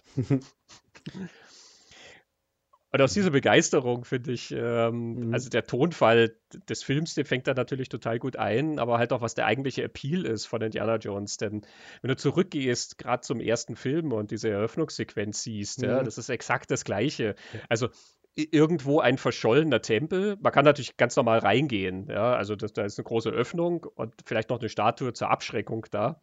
Und dann gehst du da rein und dann gibt es da 3000 Fallen mit Speeren und Abgründen, wo du den Grund nicht mal siehst. Das geht so tief da rein, du siehst den Grund nicht. Und irgendeine Lichtschranke, wo Pfeile aus der Wand kommen. Und natürlich irgendeine Vorrichtung, wo du, wenn du das Idol wegnimmst, dann der komplette Tempel zusammenkracht. Ich bin mir nicht sicher, wie oft die Indios, die das gebaut haben, die Sache getestet haben, bevor sie es dann für gut befunden haben. Vor allem die große Kugel. Wirklich perfekt geformte, runde, große Kugel, die da entlang rollt. Und er hechtet durch die Spinnenweben. Ach ja, Spinnen. Unglaublich gigantische Spinnen gibt es ja da auch noch drin. Und er hechtet raus und es ist ja immer noch eins und noch eins und noch eins. Er schafft es irgendwie raus und dann ist er von Indios umzingelt, ja, die sofort hinter ihm her sind mit giftigen Pfeilen und Speeren und was weiß ich. Und er schafft es gerade noch so zum Wasserflugzeug von seinem Freund. Und dann kommt natürlich als Joke, dass bislang hat ihn eigentlich nichts so ganz aus der Ruhe gebracht. Aber die Tatsache, dass da eine Schlange ist, das ist dann zu viel für ihn. Also das ist Groschenheft pur natürlich, was da erzählt wird. Ne? Es ist so aufregend und es ist mit genau dem Blick erzählt, den man hat, wenn man da offen für ist und dieses Abenteuer gern miterlebt und das spannend findet und das regt irgendwie die Fantasie an von den Schätzen, die es da vielleicht zu finden gibt und den Abenteuern, die es da zu erleben gibt. Und der vierte macht das auch noch. Also ich stimme dir da ganz zu. Es ist für mich auch sehr schön anzuschauen. Ich finde, er fließt total schön dahin. Er hat eine Kreativität in seinen Actionsequenzen, gerade dann die ganze Sache im Dschungel, auf die sich Roger Ebert ja dann auch zum großen Teil bezieht. Ja.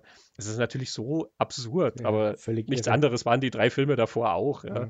Pferd gegen Panzer und die Achterbahnfahrt im zweiten auf irgendwie Loren, die irgendwie so durchs Bergwerk gebaut sind, dass du da über glühende Lava fährst auf 2 parallelen Tracks, die sie nämlich hoch und runter wie eine Achterbahn gebaut haben. Kein Bergarbeiter der Welt würde das so bauen, aber du denkst ja nicht drüber nach. Und hier fahren sie dann halt auf 2 parallelen Straßen durch den Dschungel und Shia LaBeouf schwingt sich wie Tarzan mit den Affen und mit den Lianen runter. Und jawohl, 3 Wasserfälle, bum, bum, bum, die sie runterfallen. Und natürlich gigantische Ameisen. Ich finde das fantastisch. Also die Freude dran ist bei mir ungebremst. Ich finde das am Anfang mit der Atombombe, das hat viel Leute gestört, habe ich festgestellt. Mich stört das halt überhaupt nicht. Also endlich haben wir die Atomexplosion mit dem Kühlschrank, der irgendwann mal bei Zurück in die Zukunft war, glaube ich. Genau. Aber ich habe mir jetzt so wieder gedacht, wie Indiana Jones diese Stadt, die artifizielle Stadt findet, wo die ganzen Dummies drin sitzen, die dazu da sind, um bei der Atombombentestung zu schauen, was passiert. Das ist eine steile Stimmung, weil Indiana Jones hat immer wieder so Geisterbahn-Szenen gehabt. Tempel des Todes am meisten. Aber eigentlich diese Geisterbahn-Sequenzen, wo dann irgendwelche Skelette sie in den Körper von den Protagonisten hereindrehen oder dem Zuschauer ins Gesicht fallen. Das heißt, in jedem aus den Kingdom of the Crystal Skull auch, wo es dann in diesem Friedhof sind in Mexiko, aber die Szene in diesem Atombombentestgebiet, das ist wie in der Twilight Zone. Unglaublich creepy und unangenehm. Und du warst ja beim ersten Mal schauen, warst ja nicht genau, wo ist der gerade und warum ist das alles so komisch da? Und du siehst die Dummies und schon langsam sickert's da. Das finde ich cool. Und die Szene mit der Mushroom Cloud, wo Indiana Jones in der Silhouette davor steht, ist ein super cooles Bild. Und Spielberg hat da alleine in diesem Vorklappe, dieser kurzen Geschichte davor, so viele coole Bilder. Das mit dem Schatten und dem Hut hast du schon erwähnt. Wird Gesichter arrangiert in der Tiefe, wo er mehrere Gesichter in ein Frame packt, die alle im Raum irgendwo anders stehen. Oder die Holzkisten, die magnetische, wo die Kugeln drauf sind. Ganz, ganz viel. Also das ist visueller super. Viel coole Ideen. Ja, und es spielt gerade diese Sequenz in dieser Teststadt, spielt ja auch mit rein, dass er ja so ein gewisses Amerika-Bild zeichnet. Ne? Also Spielberg ist ja da an einem Punkt in seiner Karriere, wo er viel politischer geworden ist als vorher. Wir haben ja auch schon mal vor langer, langer Zeit eine Folge über die Politik von Steven Spielberg gemacht. Und bei den ersten 3 Indiana-Jones-Filmen ist das ja noch sehr viel weiter drunter und beiläufiger. Und da sind ja dann die richtig ernsten Filme, sagen wir mal, die kommen ja erst so nach und nach, ne, mit Die Farbe Lila zwischen dem 2. und dem 3. Film und dann natürlich später Schindlers Liste und bis zu dem Indiana Jones Film, also zum 4, da hat er ja dann schon sehr viele solche Schwergewichter dann eigentlich zusammengesammelt und ist ja dann auch in der Phase, wo er sehr kritisch gegenüber dem auftritt. Das ist kein Zufall natürlich, dass gesagt wird, ja, dass das Land sich so verändert hat und dass dann eben diese Kommunisten-Hatz wieder beschworen wird. Ne? Da ist Spielberg natürlich wieder ein bisschen der New Hollywood-Erzähler. In New Hollywood hat man immer die Vergangenheit genommen und ein bisschen die Gegenwart dann damit kommentiert und das macht er dann hier auch. Ne? Natürlich sind wir da in den Jahren, die von der Bush-Ära geprägt sind, wo es als unamerikanisch gilt, wenn du den Krieg nicht unterstützt gegen den Irak, von dem wir natürlich wissen, dass er inszeniert war oder nicht inszeniert, aber natürlich die Beweise dafür oder der Anlass dafür halt arrangiert war. Wo auch eben so eine Spaltung dann durchs Land geht und wo eben auch diese vermeintlichen Fortschritte irgendwie uns an einen Punkt bringen, wo Sachen auseinanderfallen, wo plötzlich der Held nichts mehr gilt. Ne? Indiana Jones wird, egal was er vorher gemacht hat fürs Land, gilt als verdächtig irgendwie. Das sind Sachen, da positioniert sich Spielberg ja dann schon sehr und da passt diese Teststadt, dann finde ich so dazu, ne? Dieses nach außen hin das perfekte Bild von Amerika und zwar das wirklich, was du als Klischeebild kennst, ne? Mit diesen Häuschen und dem Vorgarten und der Familie und allem. Und in Wahrheit ist es halt leer und hohl und bietet halt dann auch kaum Schutz, ne? Sondern es fällt die Bombe drauf letzten Endes. Ja, also ich finde es auch einen schönen Film. Viele Leute haben ihn nicht gemocht in Umfragen und wenn man sich im Internet umschaut, also ich sage mal, in der Liste der beliebtesten Indiana Jones Filme schafft er es immer unter die ersten 5.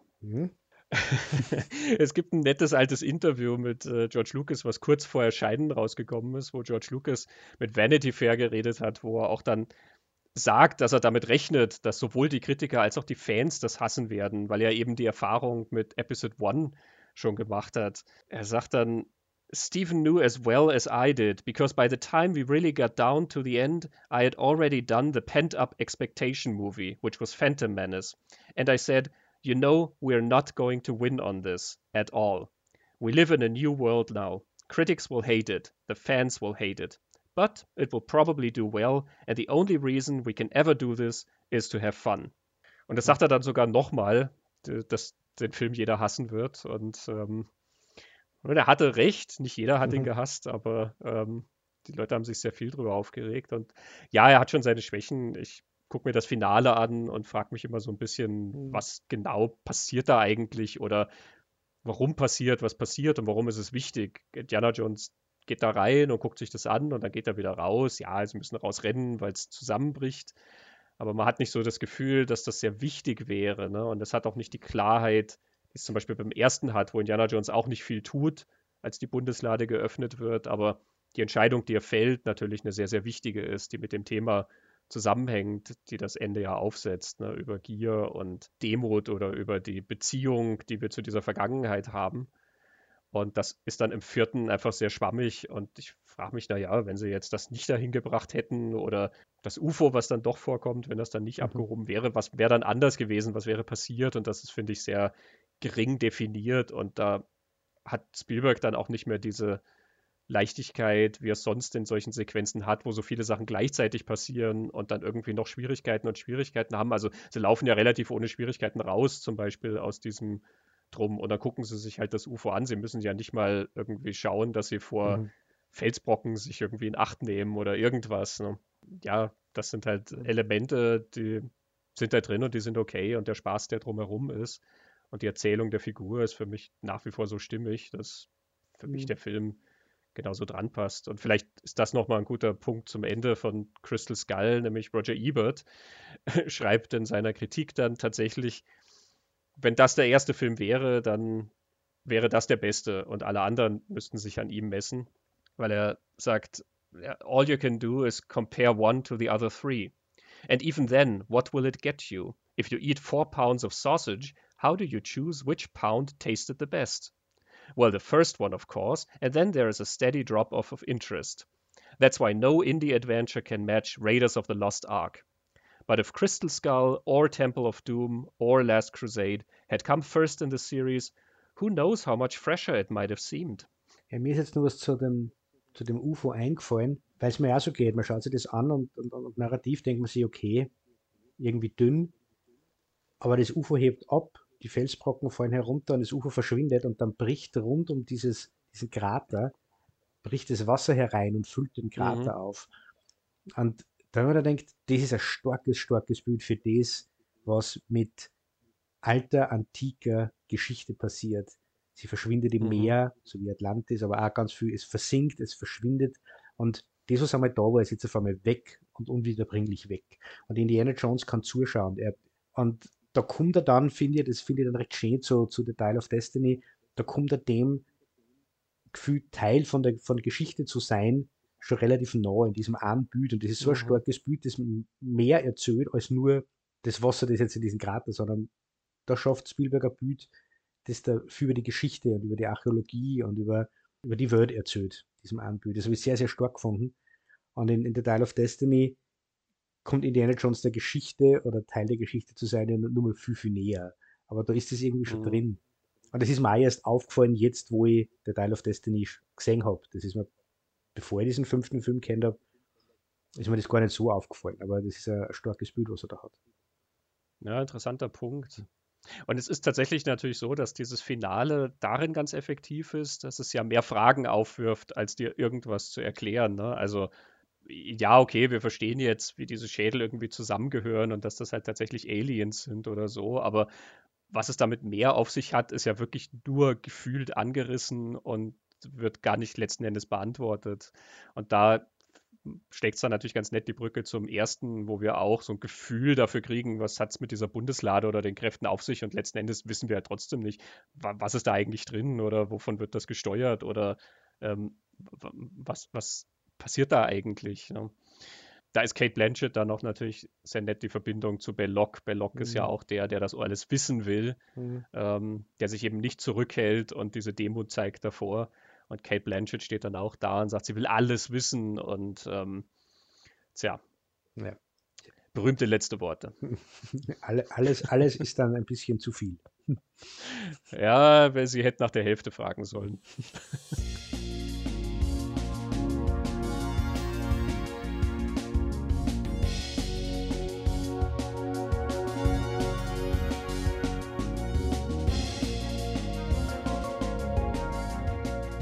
Du hast jetzt schon Dial of Destiny erwähnt, vielleicht kommen wir mal jetzt zum 5. Indiana Jones und stellen den mal dem gegenüber, ein noch älterer Indiana Jones, mit dem wir es hier zu tun haben.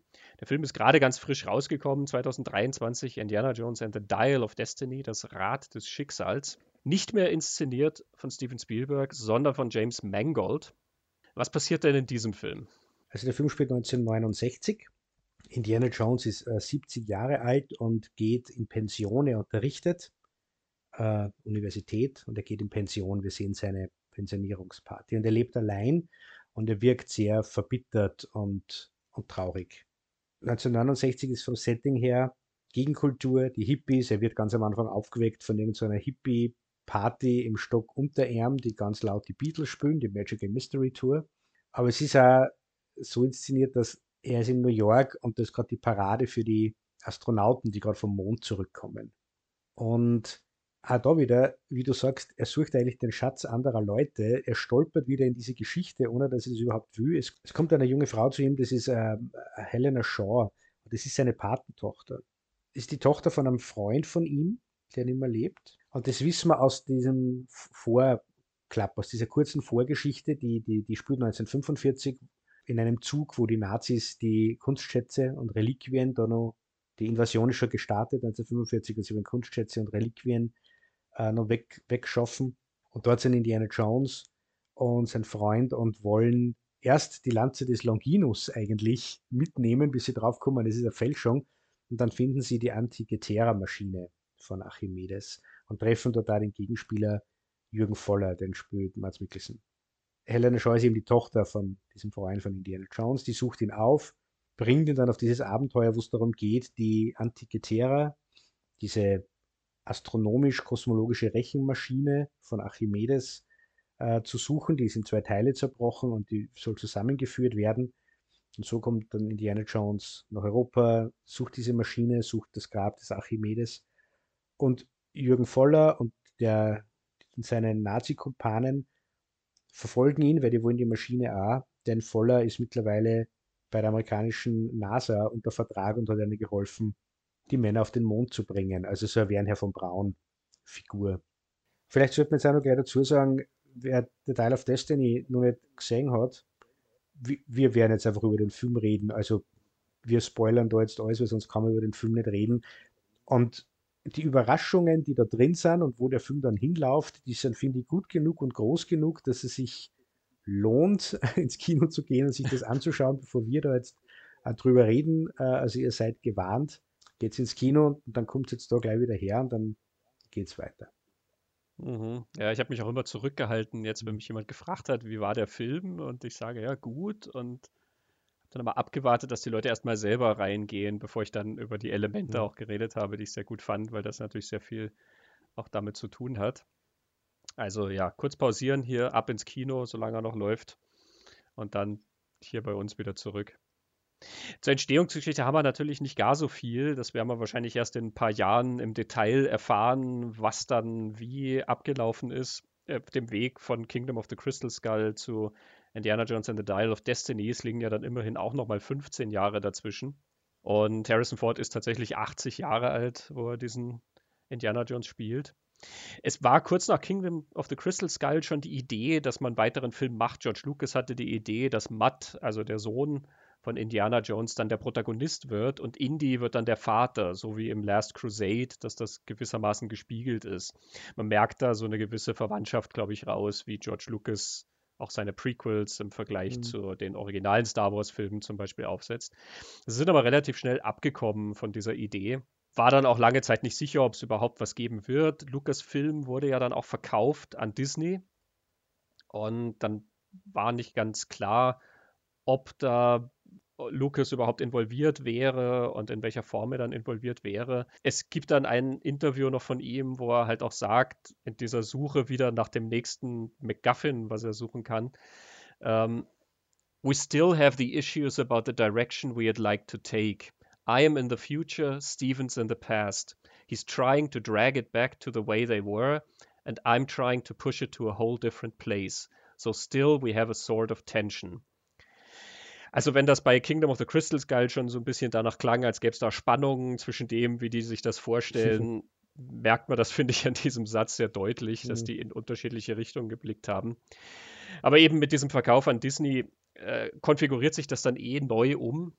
Und es gibt im Mai 2015 die erste Ankündigung, dass ein 5. Film kommen wird. Und im März 2016 gibt es dann die konkrete Ankündigung. Als Drehbuchautor wird wieder David Koepp angeheuert. Und der ist 2017 auch schon fertig. Jonathan Kasdan kommt dann ins Spiel, Dan Fogelman kommt ins Spiel, dann kommt wieder David Koepp ins Spiel. Es gibt Unstimmigkeiten zwischen Steven Spielberg, zwischen Harrison Ford und Disney. Also das wird dann nicht abgenommen, was David Koepp abliefert. Es wird dann wieder überarbeitet. Das war ursprünglich mal im Raum, dass der Film 2019 gedreht werden sollte. Dann wurde das verschoben. Dann kam natürlich, wie wir wissen, die Pandemie ins Spiel, weswegen das dann nochmal und nochmal verschoben wurde. Es ist aber allerdings Anfang 2020 auch schon so gekommen, dass Steven Spielberg dann eben zurückgetreten ist und das Ganze an James Mangold übergeben hat. James Mangold, natürlich sehr bekannt für das X-Men-Sequel Logan, wo er auch den alternden Helden erzählt hat, aber natürlich auch Filme wie Night and Day mit Tom Cruise oder Ford vs. Ferrari, Le Mans 66 mit Matt Damon und Christian Bale. Der hat auch eine lange und durchaus eindrucksvolle Filmografie zu bieten. Ja, Copland. Oh ja, sehr groß und übersehen. Und Girl Interrupted mit Winona und Angelina. Ja, und Walk the Line mit Joaquin Phoenix, die Johnny Cash-Geschichte. Also da finden Sie schon ein paar ganz, ganz große Nummern drin. Spielberg hat da nur so ein, ja, es liest sich wie ein Pressestatement abgegeben, wo er sagt, er tritt zurück und übergibt das jetzt an eine jüngere Generation, diese Geschichten.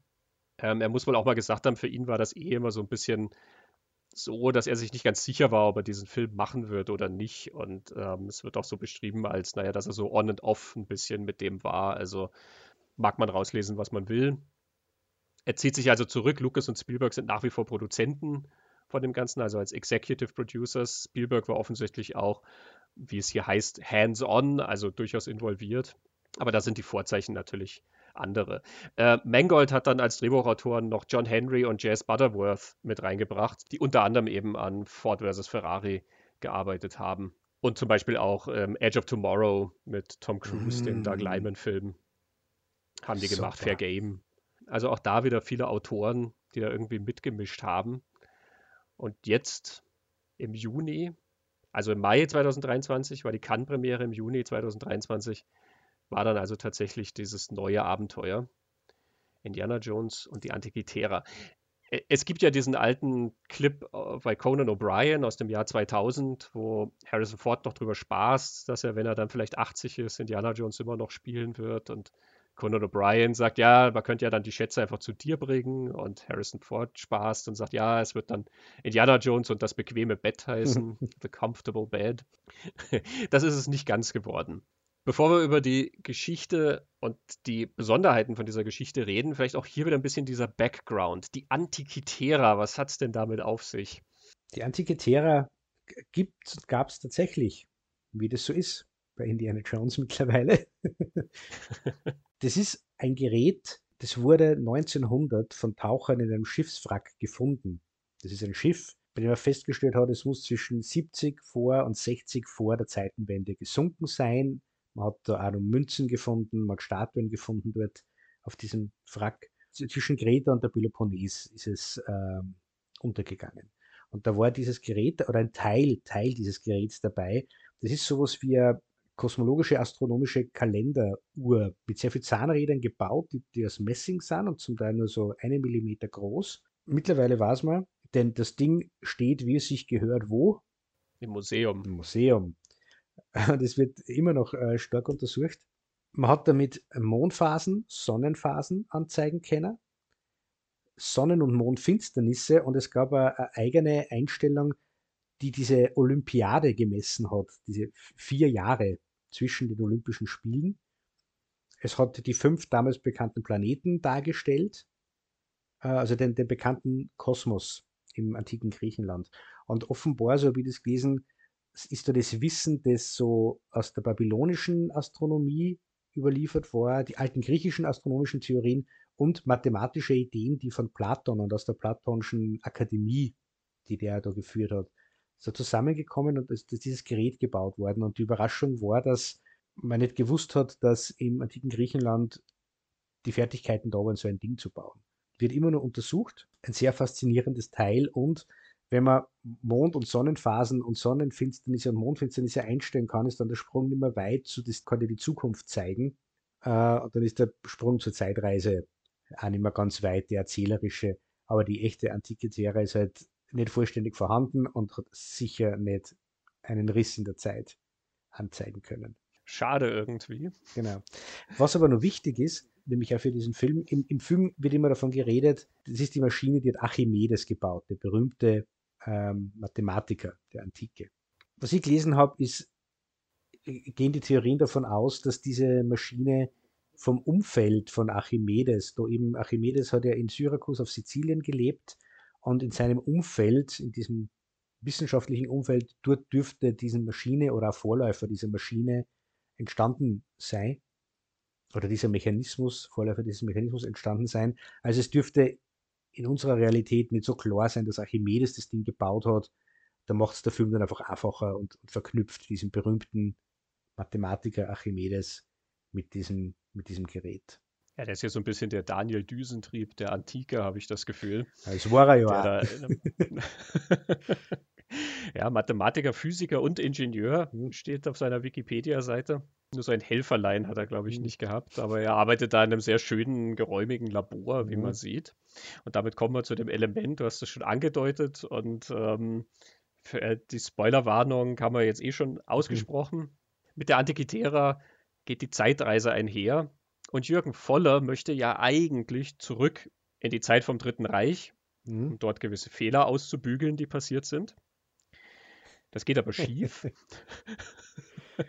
Und stattdessen landen sie bei der Belagerung von Syrakus und treffen Archimedes, der diese Antikythera gebaut hat. Und sehr verwundert ist, dass da tatsächlich Menschen aus einer weit entfernten Zukunft zu ihm reisen. Was wissen wir denn über die Belagerung von Syrakus? Also Syrakus ist eine Stadt an der Küste von Sizilien und die Belagerung von Syrakus, es gab mehrere tatsächlich, aber die, um die es hier geht, war zwischen 214 und 212 vor der Zeitenwende und da gab es ein Ereignis, den Zweiten Punischen Krieg. Da haben die Römer mit den Karthagern, also das war diese Seemacht, Handelsmacht im Norden von Afrika, Karthago, die haben gegeneinander gekämpft und Syrakus ist auf Seiten der Karthager gestanden und dort hat im Archimedes gelebt. Und die Römer haben versucht, diese Stadt zu erobern und haben sich da sehr die Zähne ausgebissen. Sie sind gut vorbereitet gekommen mit so hohen Türmen, die man auf Schiffen transportieren kann, offenbar, dass man über die Stadt mauern kann. Aber Archimedes war schlauer. Der hat dann so Kriegsmaschinen gebaut, Katapulte, wo man verschiedene Distanzen auf die Schiffe hat schießen können. Er hat so die Kralle des Archimedes, wird das genannt, so eine Art Kran, wo man dann die Schiffe irgendwie ziehen kann, weil mit der Hebelwirkung hat sich Archimedes ja recht gut auskennt, wo man Schiffe wie Enterhaken vielleicht, also kann man festhaken und durchziehen und drehen und Hebel und Seil, kann man die Schiffe dann irgendwo hinziehen oder versenken oder wie immer. Auf den Bildern, wo das gezeichnet ist, schaut das immer sehr, sehr cool aus. Es ist so eine riesen Eisenhand, die die Schiffe einfach unter das Wasser druckt. Und dann gibt es diese tolle Geschichte mit den Spiegeln und all das sieht man in Indiana Jones und der Dial of Destiny. Er hat Spiegeln angebracht, heißt es, wo das Sonnenlicht gebündelt hat und lenken hat keiner und hat so die Segel der römischen Kriegsschiffe angezündet. Was man mittlerweile ausprobiert hat und das geht nicht. Also das dürfte eine Legende sein, aber ich habe irgendwo gelesen, möglicherweise gab es diese Spiegel oder diese reflektierenden Flächen tatsächlich, aber die waren dann eher so als Irritation oder haben geblendet oder irgendwie so. Irgendwo mal gelesen. Genau, Syrakus wurde aber dann 212 vor Christus tatsächlich erobert von den Römern und Archimedes ist in Folge gestorben, der ist erschlagen worden von einem römischen Soldaten und da kommt dieses berühmte Zitat, das man ihm hier zuschreibt: Störe meine Kreise nicht. Der Soldat ist gekommen und hat gesagt, Archimedes mitgehen, du bist jetzt verhaftet und Archimedes war gerade beschäftigt und hat gesagt, störe meine Kreise nicht. Und dann hat der Soldat erschlagen. Obwohl er den Auftrag hatte, er soll diesen Mathematiker lebend bringen. Also man sieht, Wissenschaftler leben gefährlich. Irina Spalko und Archimedes sind beide für das Wissen gestorben, an dem sie gearbeitet haben. Und man merkt, das durchziehende Motiv ist auch, dass die Wissenschaft irgendwie ständig alle schönen Geschichten ruiniert und auf ganz banale Ebenen zurückholt. Ja, Syrakus am Ende vom Film. Wir heben es uns noch ein bisschen auf und reden vielleicht erstmal darüber, wie Indiana Jones denn hier erzählt wird in diesem Film. Mit einem 80-jährigen Harrison Ford ist das natürlich schon eine Besonderheit, auch wenn man es mittlerweile ja gewohnt ist, dass die Actionhelden von früher wiederkommen und auch immer noch diese physischen Rollen machen. Ne? Sylvester Stallone hat das sehr groß vorgemacht mit Rocky Balboa und den neuen Rambo-Teilen und den Expendables-Filmen. Mhm. Und andere haben das dann auch gemacht, Bruce Willis und Arnold Schwarzenegger. Liam Neeson ist dann überhaupt erst einmal zum Actionstar geworden, in so einem Alter kurz bevor, also da, wo andere schon an die Pension denken, hat er dann angefangen, nochmal ordentlich auf den Putz zu hauen. Und das ist natürlich eine sehr interessante Entwicklung. Das hat er ja bei Crystal Skull auch schon tatsächlich reingespielt, dass das so eine Phase war, wo plötzlich diese alten Helden wieder zurückkamen und man sich so ein bisschen dran gewöhnen konnte, sage ich mal, dass die wieder im Kino sich auf Abenteuer begeben.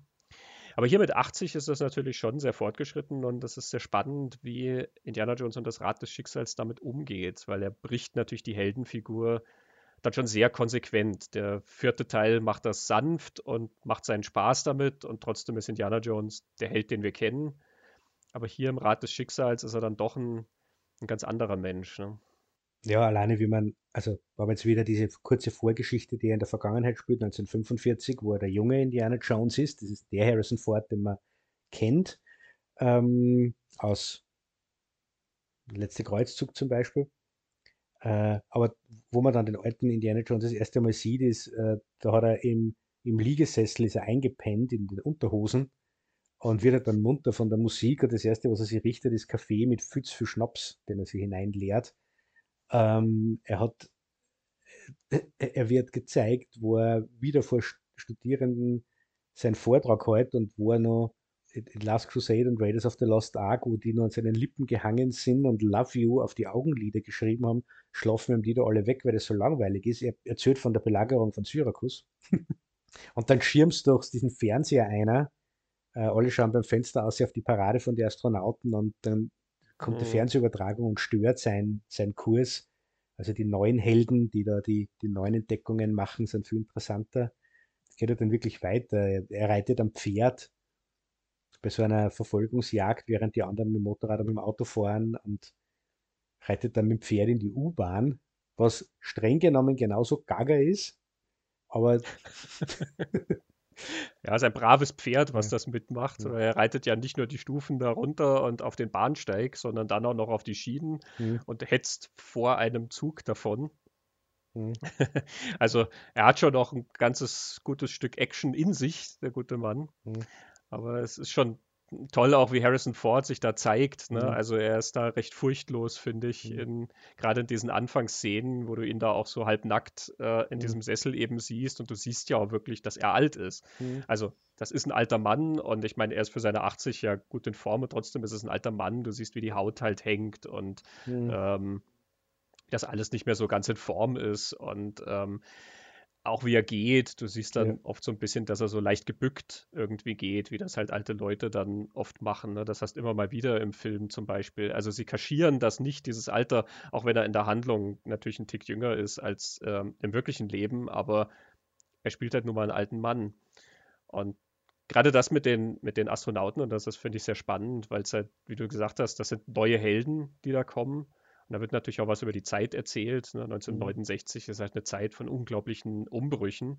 Also die Studenten schauen da auch so auf die Straße und ja, da ist die Parade, aber es ist ja gleichzeitig auch 1969 sind ganz viele Leute auf die Straße gegangen, viele junge Leute.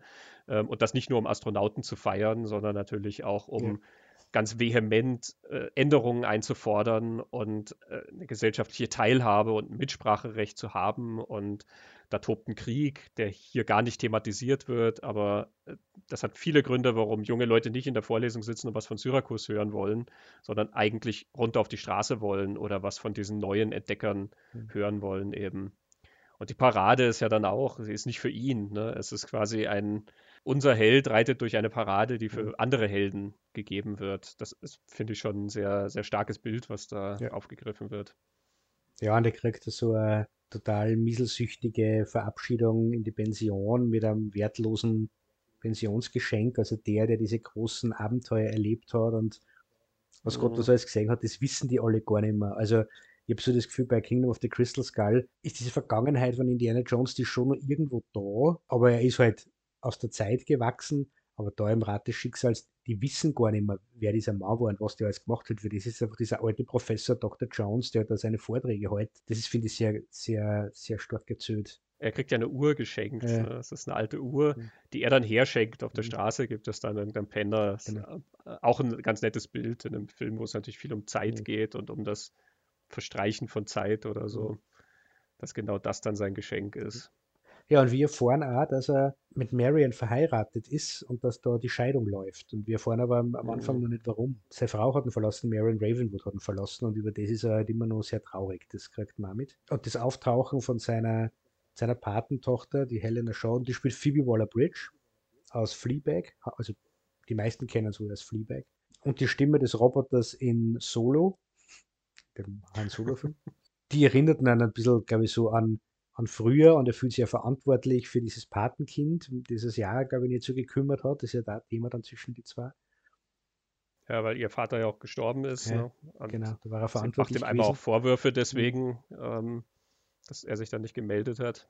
Ja, und ich glaube, dass das dann so der Anfang von dem ist, dass ihm das ja wichtig ist.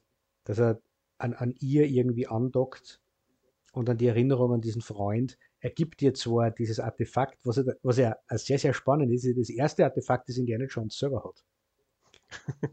Im Museum, das liegt im Museum, und er gibt es ihr, und wir kommen dann darauf, dass sie unehrlich war zu ihm und er aber ausgetrickst hat, aber so stolpert er, das finde ich sehr organisch und schön erzählt, wie er in diese Geschichte hineinstolpert. Er wird dann einfach auch wieder verdächtig, einfach weil er mit ihr zu tun hat, und irgendwann kommt er dieser Geschichte nicht mehr aus, und was Besseres zu tun hat er gerade nicht, der hat eigentlich keinen Auftrag mehr, er ist ja total desillusioniert. Und da kriegt er dann auf einmal so ein bisschen wie so eine Agency, also muss sich um dieses Patenkind kümmern. Und erst bei der Hälfte vom Film erfahren wir dann, dass sein eigener Sohn in Vietnam war und gestorben ist dort. Also Matt, deswegen ist Matt nicht mehr in der Geschichte. Da machen dann auch diese anderen Geschichten, die vorher aufgesetzt werden, so den Bezug zu dieser jungen Frau und warum ist ihm die dann auf einmal wichtig und warum holen die aus dieser Lethargie und so, wird es dann ein bisschen klarer. Und es knüpft natürlich thematisch dann auch wieder sehr schön an, ne? Eben, es ist zwar nicht mehr Spielberg, der inszeniert, und trotzdem ist es wieder so eine Wiederherstellung, eine familiäre Wiederherstellung, die das Ziel ist, und wie wir vorher gesagt haben, es ist eigentlich die Suche nach was anderem, ne? Er ist mit auf der Suche nach, was immer das Artefakt ist und was damit zusammenhängt, aber in Wahrheit ist er eigentlich auf einer Sinnsuche. Ne? Ja. Er hat jetzt gerade ja auch eben ist in seiner Pension, und da steht man dann sowieso vor dieser Frage, ja, was macht man denn jetzt eigentlich noch mit dem Rest seines Lebens? Ne? Und gerade wenn er so vergessen ist, da ist er ja in so einem Ding, was ist denn ist eigentlich der Lebensinhalt, den er da noch hat? Ne? Und der wird eben im Laufe des Abenteuers ja dann wieder zurückgegeben. Und es sind zwei Sachen drin, wo ja, die ich super gut gefunden habe, dass sie die Zeit genommen haben, dass diese Sachen drin lassen, die viel darüber erzählen, wie sich dieser Mensch entwickelt, der er ist. Das erste ist, bei dieser Pensionsparty sieht man kurz ein paar von seinen Kollegen. Und während Indiana Jones dann mit Helena Shaw diese Antikythera aus dem Museum holt und uns und ihr dann halt die ganzen Mythos erklärt, kommen ja die Bösewichte, also die Leute von Voller, die auch hinter dieser Maschine her sind, und die erschießen wahllos Indiana Jones Kollegen. In einem normalen Action-Abenteuerfilm wäre das halt einfach nur für uns, um zu zeigen, wie kaltblütig und brutal die sind. Und Indiana Jones findet aber diese Kollegen später am Boden liegen, und er ist total betroffen. Er ist völlig überfordert von dem, dass da jetzt seine Kollegen tot im Büro liegen. Es ist dann auch dazu da, dass er berührt die dann und schaut, ob sie noch leben, und dann sind aber seine Fingerabdrücke drauf, und da geht es ja nicht darum, dass er selber verdächtig wird, aber er ist ehrlich betroffen, was da mit seinen Kollegen passiert ist, und später im Film lernen wir einen griechischen Taucher kennen, den besten Taucher Griechenlands, Antonio Banderas. Du hast ihn erkannt, ich habe erst im Abspann gecheckt, dass es ist. Es ist eine großartige kleine Rolle für Banderas, und auch der wird erschossen. Und das ist aber alles in so eine fette Action-Sequenz eingebettet mit Helena Shaw und Tricks und Ding und Explosion. Und Helena Shaw kommt mit Indiana Jones davon und jubelt, und es ist einfach so eine coole Action-Sequenz, und du bist als Zuschauer genau in diesem Modus. Und Indiana Jones steht da und sagt, es ist gerade ein Freund von mir gestorben. Mhm. Und eben, einmal ist Zufall, zweimal ist Absicht.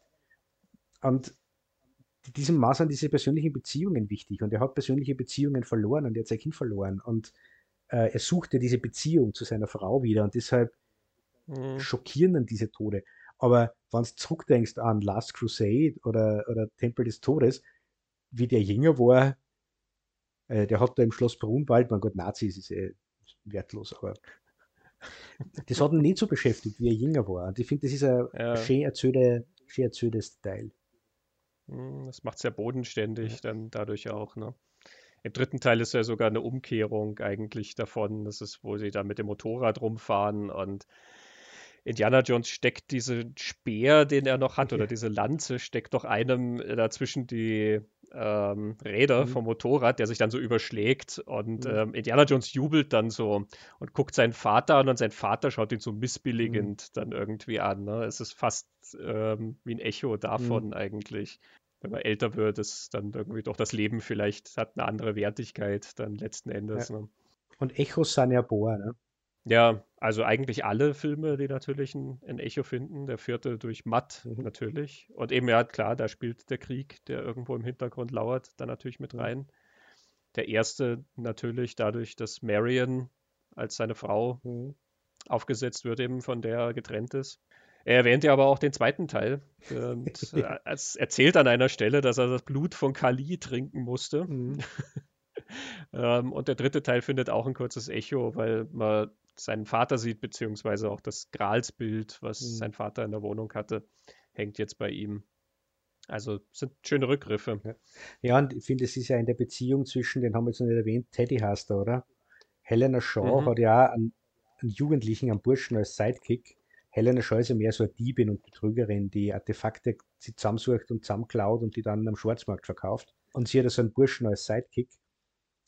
Und sie erzählt irgendwann einmal, wie sie den kennengelernt hat. Und das ist eine total ähnliche Geschichte wie die Indiana Jones im Tempel des Todes erzählt, wo er Short Round kennengelernt hat. Irgendwo auf der Straße war das ein kleiner Dieb und er hat sich halt gekümmert um ihn und sie erzählt das über diesen Teddy auch. Und so wie Short Round Auto fahren kann, kann dieser Teddy Flugzeuge fliegen. Obwohl er nie mit einem Flugzeug geflogen ist, lernt er das am Piloten und am Ende muss er dann tatsächlich im Flugzeug fliegen.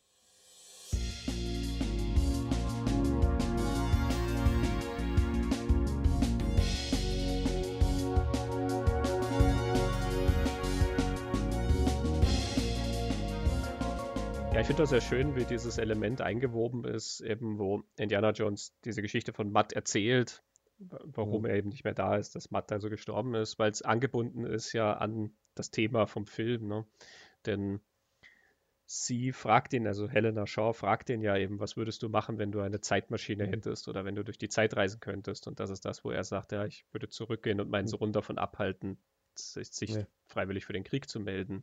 Das ist so ein Element, was ja ganz normal hätte erzählt werden können an irgendeiner Stelle, wo halt mal die Figuren so ein bisschen unter sich sind und sozusagen eine Pause von den Abenteuern ist, so wie das klassisch erzählt wird. So ist es ja auch hier eingebaut.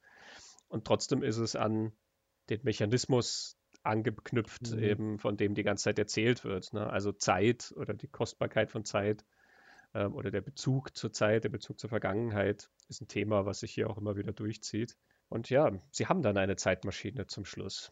Indiana Jones kann zwar nicht zurück, um seinen Sohnemann zu warnen, denn die Zeitmaschine funktioniert leider nur zu einem bestimmten Zeitpunkt, beziehungsweise sie führt nur zu einem bestimmten Zeitpunkt nach Syrakus. Zur Belagerung von Syrakus. Und ich finde, das finde ich auch sehr, sehr gut erzählt. Ich habe keine Ahnung, vielleicht sagen jetzt alle, ich habe von Anfang an gecheckt, auf was das hinläuft. Ich habe es nicht verstanden.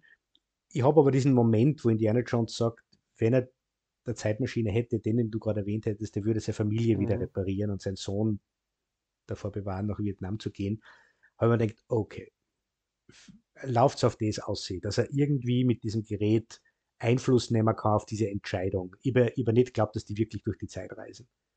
Und dann geht der Film weiter und irgendwann kommst du dann drauf, ja, Voller hat diese grandiose, nur Nazis kommen auf solche Ideen. Die Idee, wir reisen nach München 1939, glaube ich, und bomben den Führer weg und er wird dann der Führer, weil er hat ja alle Fehler von Hitler gesehen und er wird es jetzt nicht machen. Na, er bezieht sich ja auf das Attentat, was auf Hitler verübt werden sollte, dem Hitler ja entkommen war und er will wohl sicherstellen, dass die Attentäter Erfolg haben. Genau, er nimmt die V1 mit, sagt er, und die jagt er dann dort ein, so erklärt er es doch irgendwie. Völlig beknackt. Und dann denke ich mir, macht sich das jetzt wirklich? Und dann fliegen sie auf diesen Zeitriss so zu und denke ich, okay, macht sich das jetzt wirklich? Ja, und dann fliegen sie da durch. und dann sind sie woanders und da war ich immer noch so, geht es jetzt darum, sie sind in einer anderen Zeit oder sie glauben das nur? Dann kommst du drauf, ja, sie sind wirklich in einer anderen Zeit. Dann habe ich mir gedacht, ja, sie werden jetzt einfach mit den Fliegern drüber fliegen, aber die werden nicht interagieren. Also der Film schafft es wirklich für mich, Schritt für Schritt, mich mitzunehmen auf diese Reise, dass ich das wirklich nicht habe Kummer gesehen, vor allem weil ich im Hinterkopf immer gehabt habe, es geht vielleicht ja darum, dass er seine Familie wieder kriegt. Aber so fantastisch, und das finde ich dann wieder steil. Ja, der reist durch die Zeit zur Belagerung von Syrakus und trifft Archimedes. Und unterhält sie mit dem. Und Archimedes klaut dem Nazi die Armbanduhr. Die dann ja schon vorne im Film gefunden wurde. Sie finden das Grab von Archimedes und er hat eine Armbanduhr an, wo sie dann merken, hoppla, offensichtlich hat die Zeitmaschine funktioniert. Das ist dieser schöne Rückgriff natürlich, dass erst dadurch, dass unsere Helden das dann machen, eigentlich das passieren kann. Ist herrlich, also das ist wunderbar bonkers, durchgeknallt und alles, aber ich stimme dir zu, es ist auch so grandios erzählt, weil ich wusste es auch nicht und war mir auch nicht sicher, was wird es jetzt hinauslaufen, und es ist auch so schön aufgesetzt, er lässt sich auch die Zeit für diesen Moment, also Mangold kostet das wundervoll aus, diese ganze Spannung da, wenn die da reinfliegen in diesen Zeitriss, ist auch ein tolles Bild eben und dann sind sie so eine Zeit lang gewissermaßen im Nichts. Und dann freuen sie sich ja erst, ah ja, klar, da ist Sizilien und wir fliegen nach München. Dann siehst du da diese Schiffe und im ersten Shot ist ja noch nicht genau erkenntlich, was das für Schiffe sind. Und dann siehst du die so ein bisschen näher und dann denkst du dir, echt jetzt? Und dann erst kommt, wieder so ein paar Momente später, wo du dann tatsächlich siehst, dass das halt Schiffe aus einer anderen Zeit sind, ja, und zwar römische Galeeren, wo wirklich, das ist so ein Moment, der macht auch wirklich Freude irgendwie. Er bezieht dich mit ein, weil du mitarbeitest, sozusagen auszuknobeln, was passiert da jetzt, und gibt dir das so häppchenweise, und diese Erkenntnis, die sich dann da abzeichnet, die macht unglaublichen Spaß beim Anschauen, finde ich. Und hat natürlich dieses Gefühl des Staunens dann, dass es abzielen soll irgendwie, ne? Das jetzt wirklich, ja, wir sehen jetzt, haben jetzt eine Zeitreise hinter uns und jetzt sind wir plötzlich im Gladiator-Modus, wo wir Historienschlacht irgendwie inszenieren können, ja, mit römischen Soldaten und Schwertkampf und Katapulten und Galeeren und ich weiß nicht was allem. Ja, und du hast ja vorher gesagt, es führt immer nur zu einem Punkt, ne? Und das ist ja dann also eine sehr coole Erklärung, wo sie dann überzuckern, diese Antikythera-Maschine hat Archimedes gebaut, um eben Hilfe zu holen bei der Belagerung, um jemanden zu holen, der ihm gegen die Römer hilft. Also das war nie so gedacht, dass das wirklich als Universalzeitmaschine funktioniert, sondern immer nur dort hier an diesen Ort. Also es ist dann auch sehr schlüssig, finde ich, erklärt. Indiana Jones wird dann dort bleiben und Helena Shaw argumentiert sie wirklich die Seele aus dem Leib, dass er mit ihr wieder zurückgeht, aber Indiana Jones hat einfach alles verloren. Er will in der Geschichte bleiben, sozusagen. Das Einzige, was ihr dann einfällt, was auch sehr gut zu Indiana Jones passt und dazu ihrer Figur ist, sie knockt ihn halt einfach aus und nimmt ihn mit. Auch das ist eine schöne Überraschung, weil man so ein bisschen das Gefühl hat, okay, läuft das jetzt darauf hinaus, dass sie ihn in der Geschichte lassen, irgendwie. Aber eben, wie ich vorher gemeint habe, so bonkers und durchknallt und fantastisch das alles ist, aber es wird nicht so verrückt, dass Indiana Jones sein verlorenes Kind wiederkriegt.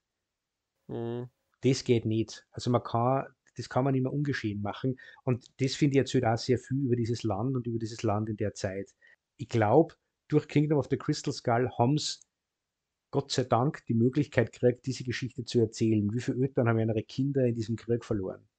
Und wie viele Kinder haben sie freiwillig gemeldet? Da gibt es ja Geboren am 4. Juli, ist für mich immer so der Film, der das so schön sagt, wie ein junger Mensch voller Kriegsenthusiasmus da, das spielt halt Tom Cruise, der Oliver Stone-Film, in diesen Krieg zieht und dann desillusioniert wieder zurückkommt. Also es ist sehr ehrlich über diese Zeit erzählt, 1969, und da bleiben es dann auch hart und konsequent, aber was Indiana Jones kriegt, ist Marion kommt wieder und so hört es dann auf. Und du hast wieder die Familienzusammenführung, wie du gesagt hast, Helena ist ja dann auch da und die Reihe Familie verloren hat, aber da jetzt irgendwie eine, und dieser Teddy ist dabei und Salla ist dabei, den haben wir noch gar nicht erwähnt. Ja, mit seiner Familie, wo ja erwähnt wurde, dass Indy eben damals geholfen hat, ihm und seiner Familie aus Ägypten in die Staaten zu kommen. Ja, ich finde das auch insofern sehr spannend. Ich habe ja schon gesagt, das Thema zieht sich durch, das Verhältnis zur Zeit oder zur Vergangenheit. Und das ist natürlich sehr interessant. Für Indiana Jones ist es ja auch schlüssig. Er ist ja so fasziniert dann davon, dass er sagt, ja, er ist wirklich da. Mhm. Er sieht das, er sagt, er hat das so lange studiert und er ist jetzt da, dass er so fasziniert davon ist. Das ist natürlich spannend. Und sein Gegenspieler, der Voller, der Nazi, ist ja auch jemand, der sehr fasziniert von der Vergangenheit ist, aber natürlich auf andere Weise. Also man sagt ja immer, man studiert die Vergangenheit, um daraus zu lernen, und das ist das, was der Mann macht. Ja. Leider auf die dunkelste Weise, die es möglich ist. Er wird sozusagen der bessere Hitler. Er kann all die Fehler, die er studiert hat in der Geschichte des Dritten Reiches, hat er sich notiert und kann sie ausmerzen und besser machen, und deswegen will er zurück. Also ist ja auch jemand, der da eine Faszination hat, auch ein Wissenschaftler natürlich. Ne? Das macht es natürlich auch, das verdichtet das Ganze, finde ich, sehr. Und auch das greift sehr zurück, finde ich, auf den ersten Film dann, dass der Gegenspieler von Indiana Jones so ein bisschen der Schatten von Indiana Jones ist, im archetypischen Sinne eben, wo Belloq ja der Schatten von Indiana Jones war. Auch ein Archäologe, auch ein Schatzsucher, auch jemand, der fasziniert ist von diesen Gegenständen, aber halt einer, der skrupellos vorgeht, einer, der mit den Nazis kollaboriert und über Leichen geht und, ja, dem ist jedes Mittel recht, und das unterscheidet ihn von Indiana Jones. Aber sonst sind die sich nicht so unähnlich. Er ist ein charmanter Typ. Belloq ist ja charmant irgendwo. Der hat ja Stil, und Voller hat keinen Stil. Der ist auch nicht charmant. Na, Voller ist ein ganz kühler Wissenschaftler, aber eben, er ist Wissenschaftler.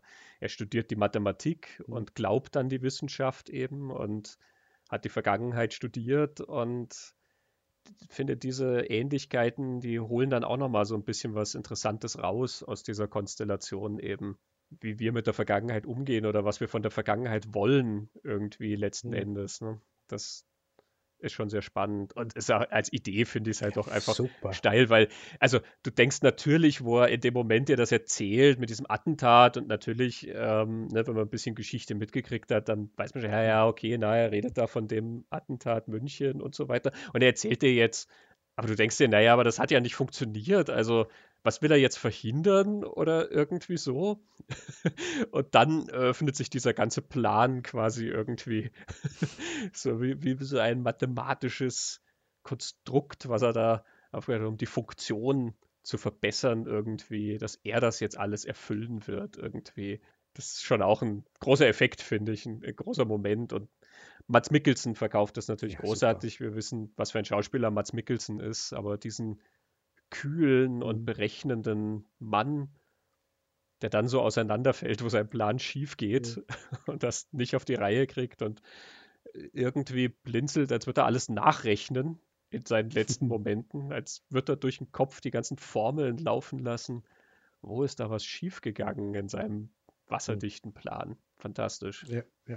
Ja, und vieles funktioniert auch wieder gut, weil das haben wir in unserem Gespräch über The Fate of Atlantis ja gesprochen, dass George Lucas ja die Nazis nicht immer so als Bösewichte wiederholen wollte. Der Guido hat uns das erzählt, der Indiana Jones ist Schatzjäger und er ist nicht Nazijäger.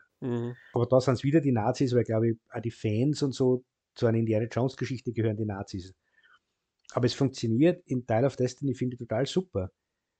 Durch diese Anbindung von der Wissenschaftler, den sie die amerikanische NASA geholt hat, um beim Space-Programm mitzuarbeiten, da kann es ja ganz viele Nazis geben und Kollaborateure. Und dass es da so eine Bubble gibt von Fanaten, die bis 1969 das aufrechterhalten. Mads Mikkelsen hat sich sogar seine SS-Uniform aufgehoben, die er dann anzieht und stolz wie ein kleiner Junge dann da auf und ab stolziert vor diesem Flugzeug. Und die grüßen dann alle mit Heil Hitler, wie er in ein Flugzeug einsteigt. Ich bin im Kino gesessen und denke, ihr habt alle den Verstand verloren. die hat es ja immer irgendwie gegeben. Im Untergrund hat es immer so dahin gebrodelt. Und das funktioniert, finde ich, total gut. Dass halt Indy wieder gegen die Nazis und von den Nazis redet. Und es ist sehr bedrohlich, gerade weil es eben nicht die Übermacht sind, wie es halt in die anderen zwei Filme sind, aber weil es nur da sind und offenbar 24 Jahre im Untergrund eine Ideologie aufrechterhalten haben. Das sind extrem gefährliche Fanatiker. Also das hat, finde ich, super funktioniert. Ja, gerade dieser ideologische Teil ist ja eigentlich das Erschreckende daran und das natürlich, was auch das Wahre letzten Endes ist, ne, weil die Ideologie ja nicht damit aufgehört hat mit Kriegsende, sondern weil viele Leute das dann irgendwie so, sagen wir mal, im stillen Kämmerlein irgendwie so ein bisschen weitergetragen haben und das ist natürlich auch was an heute irgendwie andockt, ne, wo rechter Extremismus halt wieder sehr aufkeimt und diese ganze Ideologie halt wieder zurückkommt und plötzlich irgendwie auch wieder so viel Anklang findet. Mehr als 1969, aber ne, diese Gedanke eben, dass du sagst, ja, das ist sozusagen in plain sight einfach. Ja, die Leute gibt's und sie tun auch gar nicht so viel, um das zu verbergen und das mögen wenige sein, aber man trifft diese Ideologie immer, die überlebt das irgendwie und zieht sich dann durch. Ne?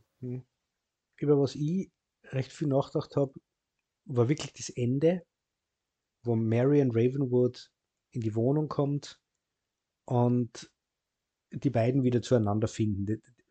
Karen Allen ist ja, glaube ich, wirklich nicht einmal Minuten in dem Film, aber es funktioniert total gut. Und sie sagt zu Indiana Jones, "Are you back? Are you back, Indiana Jones?"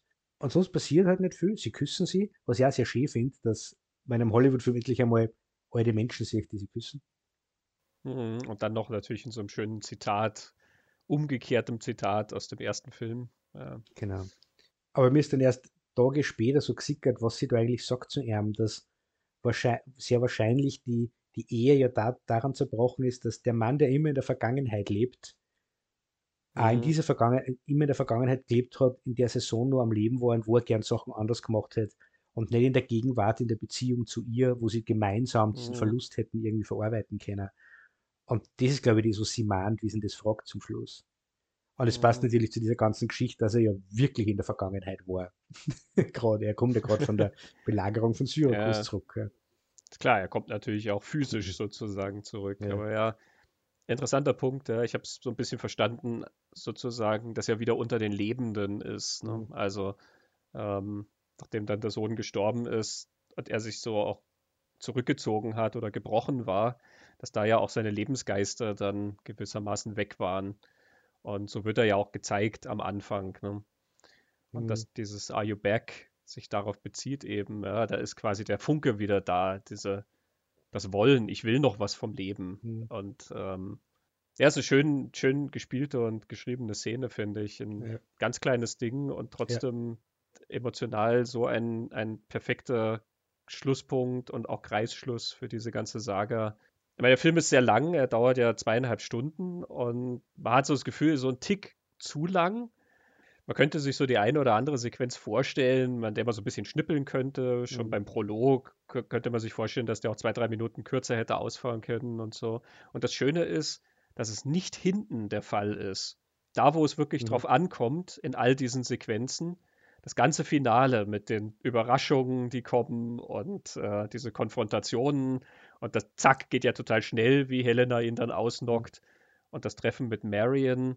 Da ist nichts dran zu lang. Da hat er genau das richtige Tempo. Da ist es, wo es drauf ankommt. Und oft haben die Filme ja dann eher das Problem, dass sie hinten raus dann irgendwann das Gefühl haben, du guckst so auf die Uhr und denkst dir, naja, jetzt ist dann irgendwann mal gut. Und leider haben wir aber noch eine halbe Stunde Schlacht vor uns oder so. Und das ist hier gar nicht der Fall. Du hast recht. Ich denke auch, dass es die Actionsequenzen, die über den Film verteilt sind, wo man Sport hat können. Die Verfolgungsjagd im Tuk-Tuk, der Nazi-Zug am Anfang und eben den Schluss so eine Punktlandung zu machen, nach so einem großen Ding, das man da erzählt hat, nach 2,5 Stunden Film, 40 Jahre Bogen, wie bringst du das emotional richtig und dann da auch nicht im Kitsch überzuschießen und in der Emotion, sondern das auf so einen kleinen Punkt zu bringen, das ist meisterlich, das ist sehr, sehr gelungen. Ja, absolut. Also ich muss auch gestehen, ich meine, so wie der Vierte halt so Sachen hat, von denen ich ja, wie wir vorhin geredet habe, sage, ja, die sind vielleicht nicht ganz so gelungen oder die kann man kritischer sehen. Auch der Fünfte hat natürlich solche Elemente. Also wenn wir davon reden, dass er zu lang ist, natürlich finde ich auch, dass James Mangold nicht so elegant und nicht so einfallsreich ist, was diese Actionsequenzen angeht, wie Spielberg das war. Also Spielberg hat, finde ich, mehr Leichtigkeit in diesen Actionsequenzen, viel mehr Kreativität, wie er das über die Kamera erzählt und was dann alles passiert und was noch alles gleichzeitig passiert. Und die Überraschungen während der Actionsequenzen sind dann durchaus größer. Und da ist Mangold halt einfach ein anderer Regisseur. Mangold hat halt Stärken trotzdem, die halt in diese Sachen reinkommen, die wir jetzt erzählt haben. Ne? Also auch bei dem ist es so, dass sozusagen die starken Elemente und diese thematischen Sachen, finde ich, so gut sind und so gelungen und das auch zu so einem schönen Abschluss bringen, dass das die anderen Sachen auch für mich völlig wettmacht. Also, dass ich gar nicht so sehr dann mehr drüber nachdenke. Ich weiß, dass ich habe ihn zweimal gesehen, beim ersten Mal drin dachte ich mir so, ja, okay, ich könnte mir die eine oder andere spannendere Actionsequenz schon vorstellen, und so, und trotzdem habe ich mich sehr gut unterhalten gefühlt und fand das einfach alles sehr schön, was da passiert ist. Beim zweiten Mal habe ich mich dann ein bisschen mehr auf diese Feinheiten konzentriert, eben erst da habe ich zum Beispiel gesehen, dass das eine Uhr ist, die er kriegt, also da kriegst du dann dieses Thematische ein bisschen stärker mit, wie das alles eingewoben ist und wie manche Szenen auch aufgesetzt und aufgelöst sind und sowas. Ist ein schöner Abschluss, finde ich, für diese Reihe. Ja. Und was mir aufgefallen ist, dass wieder in unserem Gespräch zu Fate of Atlantis, Guido hat ja wieder was gesagt, der hat ein paar schlaue Sachen gesagt in dem Gespräch, wo es ja darum gegangen ist, was hat Indiana Jones alles beeinflusst. Er hat dann irgendwann gesagt, wenn man jetzt dann Indiana Jones macht, der ist gespannt, wie der fünfte jetzt wird, aber wahrscheinlich ist er dann irgendwie von Uncharted beeinflusst, weil Uncharted ist für ihn die moderne, zeitgemäße Version von einer Indiana Jones Geschichte.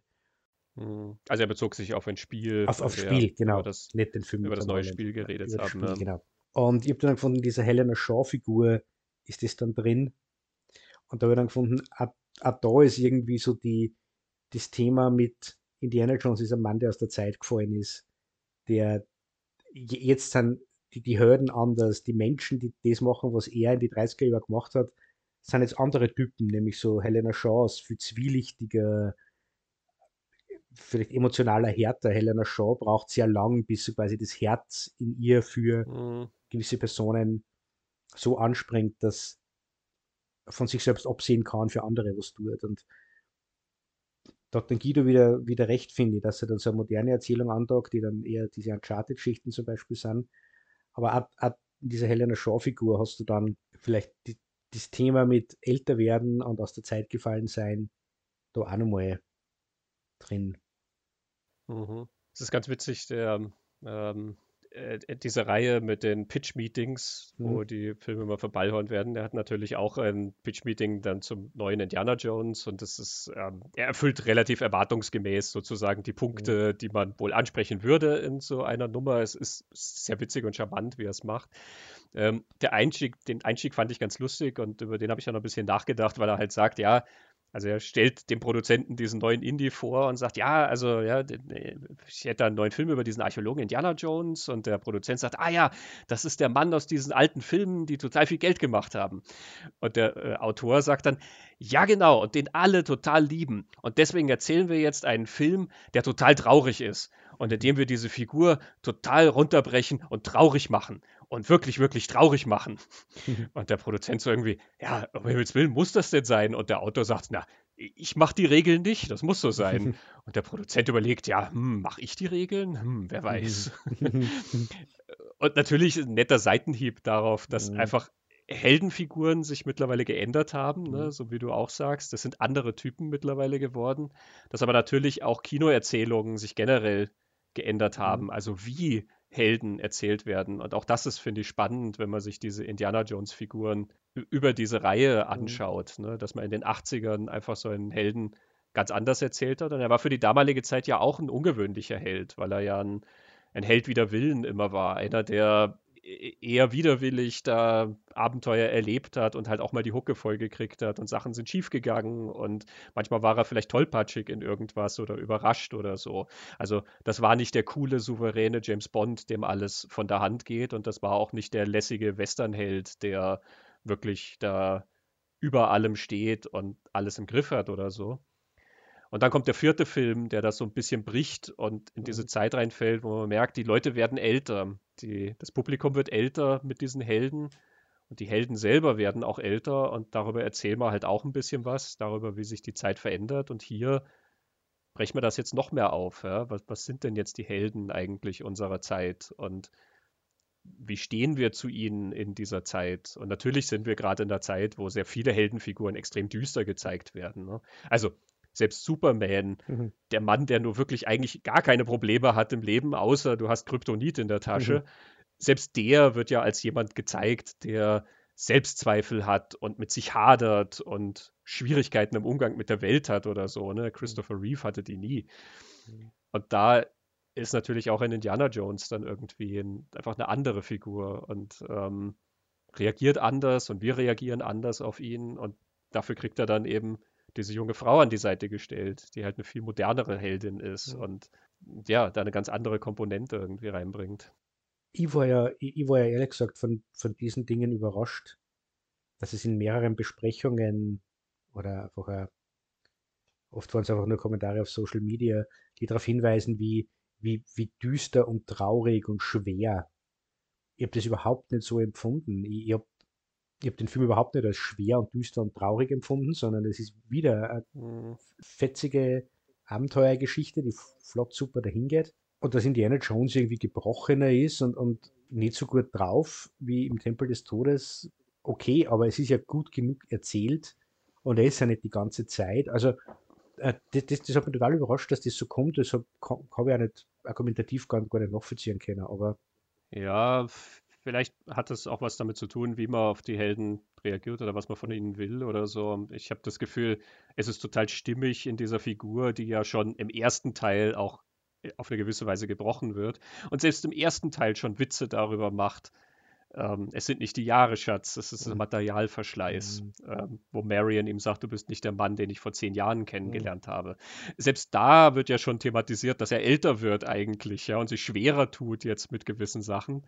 Und das ist jetzt eigentlich die logische Fortsetzung. Alles, was wir gesehen haben, ist die logische Fortsetzung von diesem Gedanken.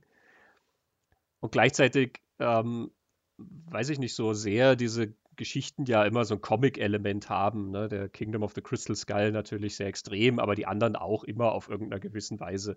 Ich meine, Jürgen Voller, der da durch Zeitloch fliegt und dann ballern die auf römische Galeeren. Das ist alles Comic, ja, natürlich. Und trotzdem schaue ich ja immer auch auf die menschlichen Seiten, weil diese Geschichten ja trotzdem bei allem Trubel und allem Pipapo irgendwas drunter erzählen. Das ist dieser Monomythos, den Max McCoy erzählt und das Menschliche eben daran.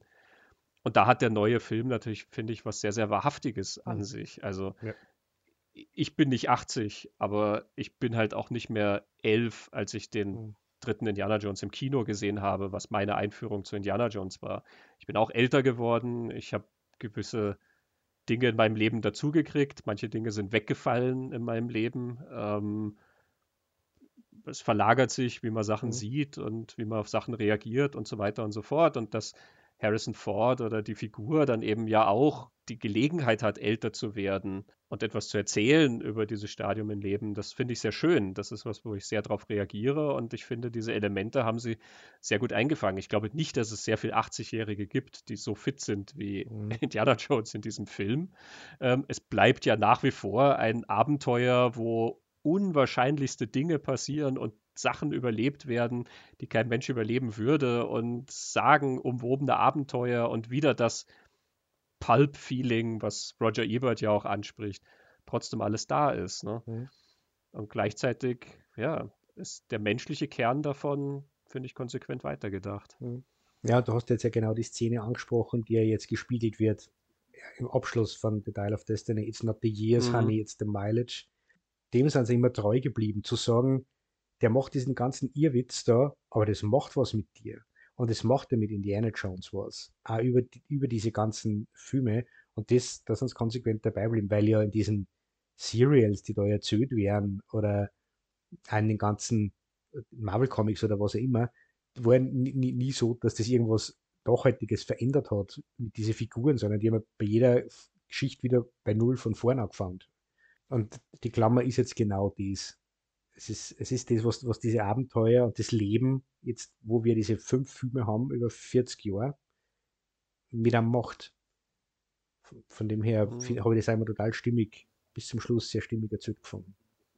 Selbst die Autoren in den Romanen greifen ja diese Idee auf, ne, dass das Spuren hinterlässt. Also ne, ganz offensichtlich natürlich Rob McGregor mit der Figur Deirdre, wo der Verlust dann was mit Indiana Jones macht. Aber auch in kleinen Elementen dann irgendwie, dass Erinnerungen bleiben an bestandene Abenteuer, dass die Figur sich einfach wirklich ändert oder eine andere Einstellung kriegt zu Dingen. Max McCoy ja dann auch diese Alicia-Figur zum Beispiel, die sich durchzieht und der Indiana Jones irgendwie nachtrauert, also auch wo sie am Leben noch ist, wo er dann halt immer sagt, ja, irgendwie, er hängt halt an ihr, ne? Wo das Gefühl ist eben, du nimmst was mit aus diesen Abenteuern und die haben einen Einfluss auf dich. Ja, das ist doch ein schöner Schlusspunkt, aber ich denke, können wir zum Ende kommen? Ja, ich denke auch. Vielleicht haben unsere Betrachtungen ja den einen oder anderen dazu angeregt, sich noch einmal dem 4. oder dem 5. Indiana Jones oder überhaupt den Filmen zu widmen. Wir sind mit Indiana Jones immer noch nicht fertig. Ja, es kommt noch ein weiterer Teil unseres Specials. Da kommt noch was, aber was das sein wird, verraten wir nicht. Wobei Indiana Jones Kenner können es langsam raten und durch Durchstreichen auf der Liste vielleicht erheben, was es noch übrig ist. Ich gebe 2 Tipps. Es ist kein Brettspiel und wir haben Gäste dabei, die wir interviewt haben. Ja, in diesem Sinne, vielen Dank fürs Zuhören. Und Christoph, vielen Dank für das sehr interessante Gespräch. Vielen Dank für das sehr interessante Gespräch. Ciao. Tschüss. Das war die Lichtspielplatz-Folge Nummer 66. Die Abenteuer des alten Indiana Jones. Vom Kristallschädel zum Rad des Schicksals. Der Lichtspielplatz-Podcast wird produziert von Christian Genzel und Christoph Schwarz. Mit dabei mit John Williams Flair, wie immer unser Orchester unter der Leitung von Dominik Niesel. Den Schnitt besorgte Christoph Schwarz. Der Lichtspielplatz kann unterstützt werden auf steadyhq.com/Lichtspielplatz. Vielen Dank an alle bisherigen Supporter. Wir hören uns in Kürze wieder im Lichtspielplatz.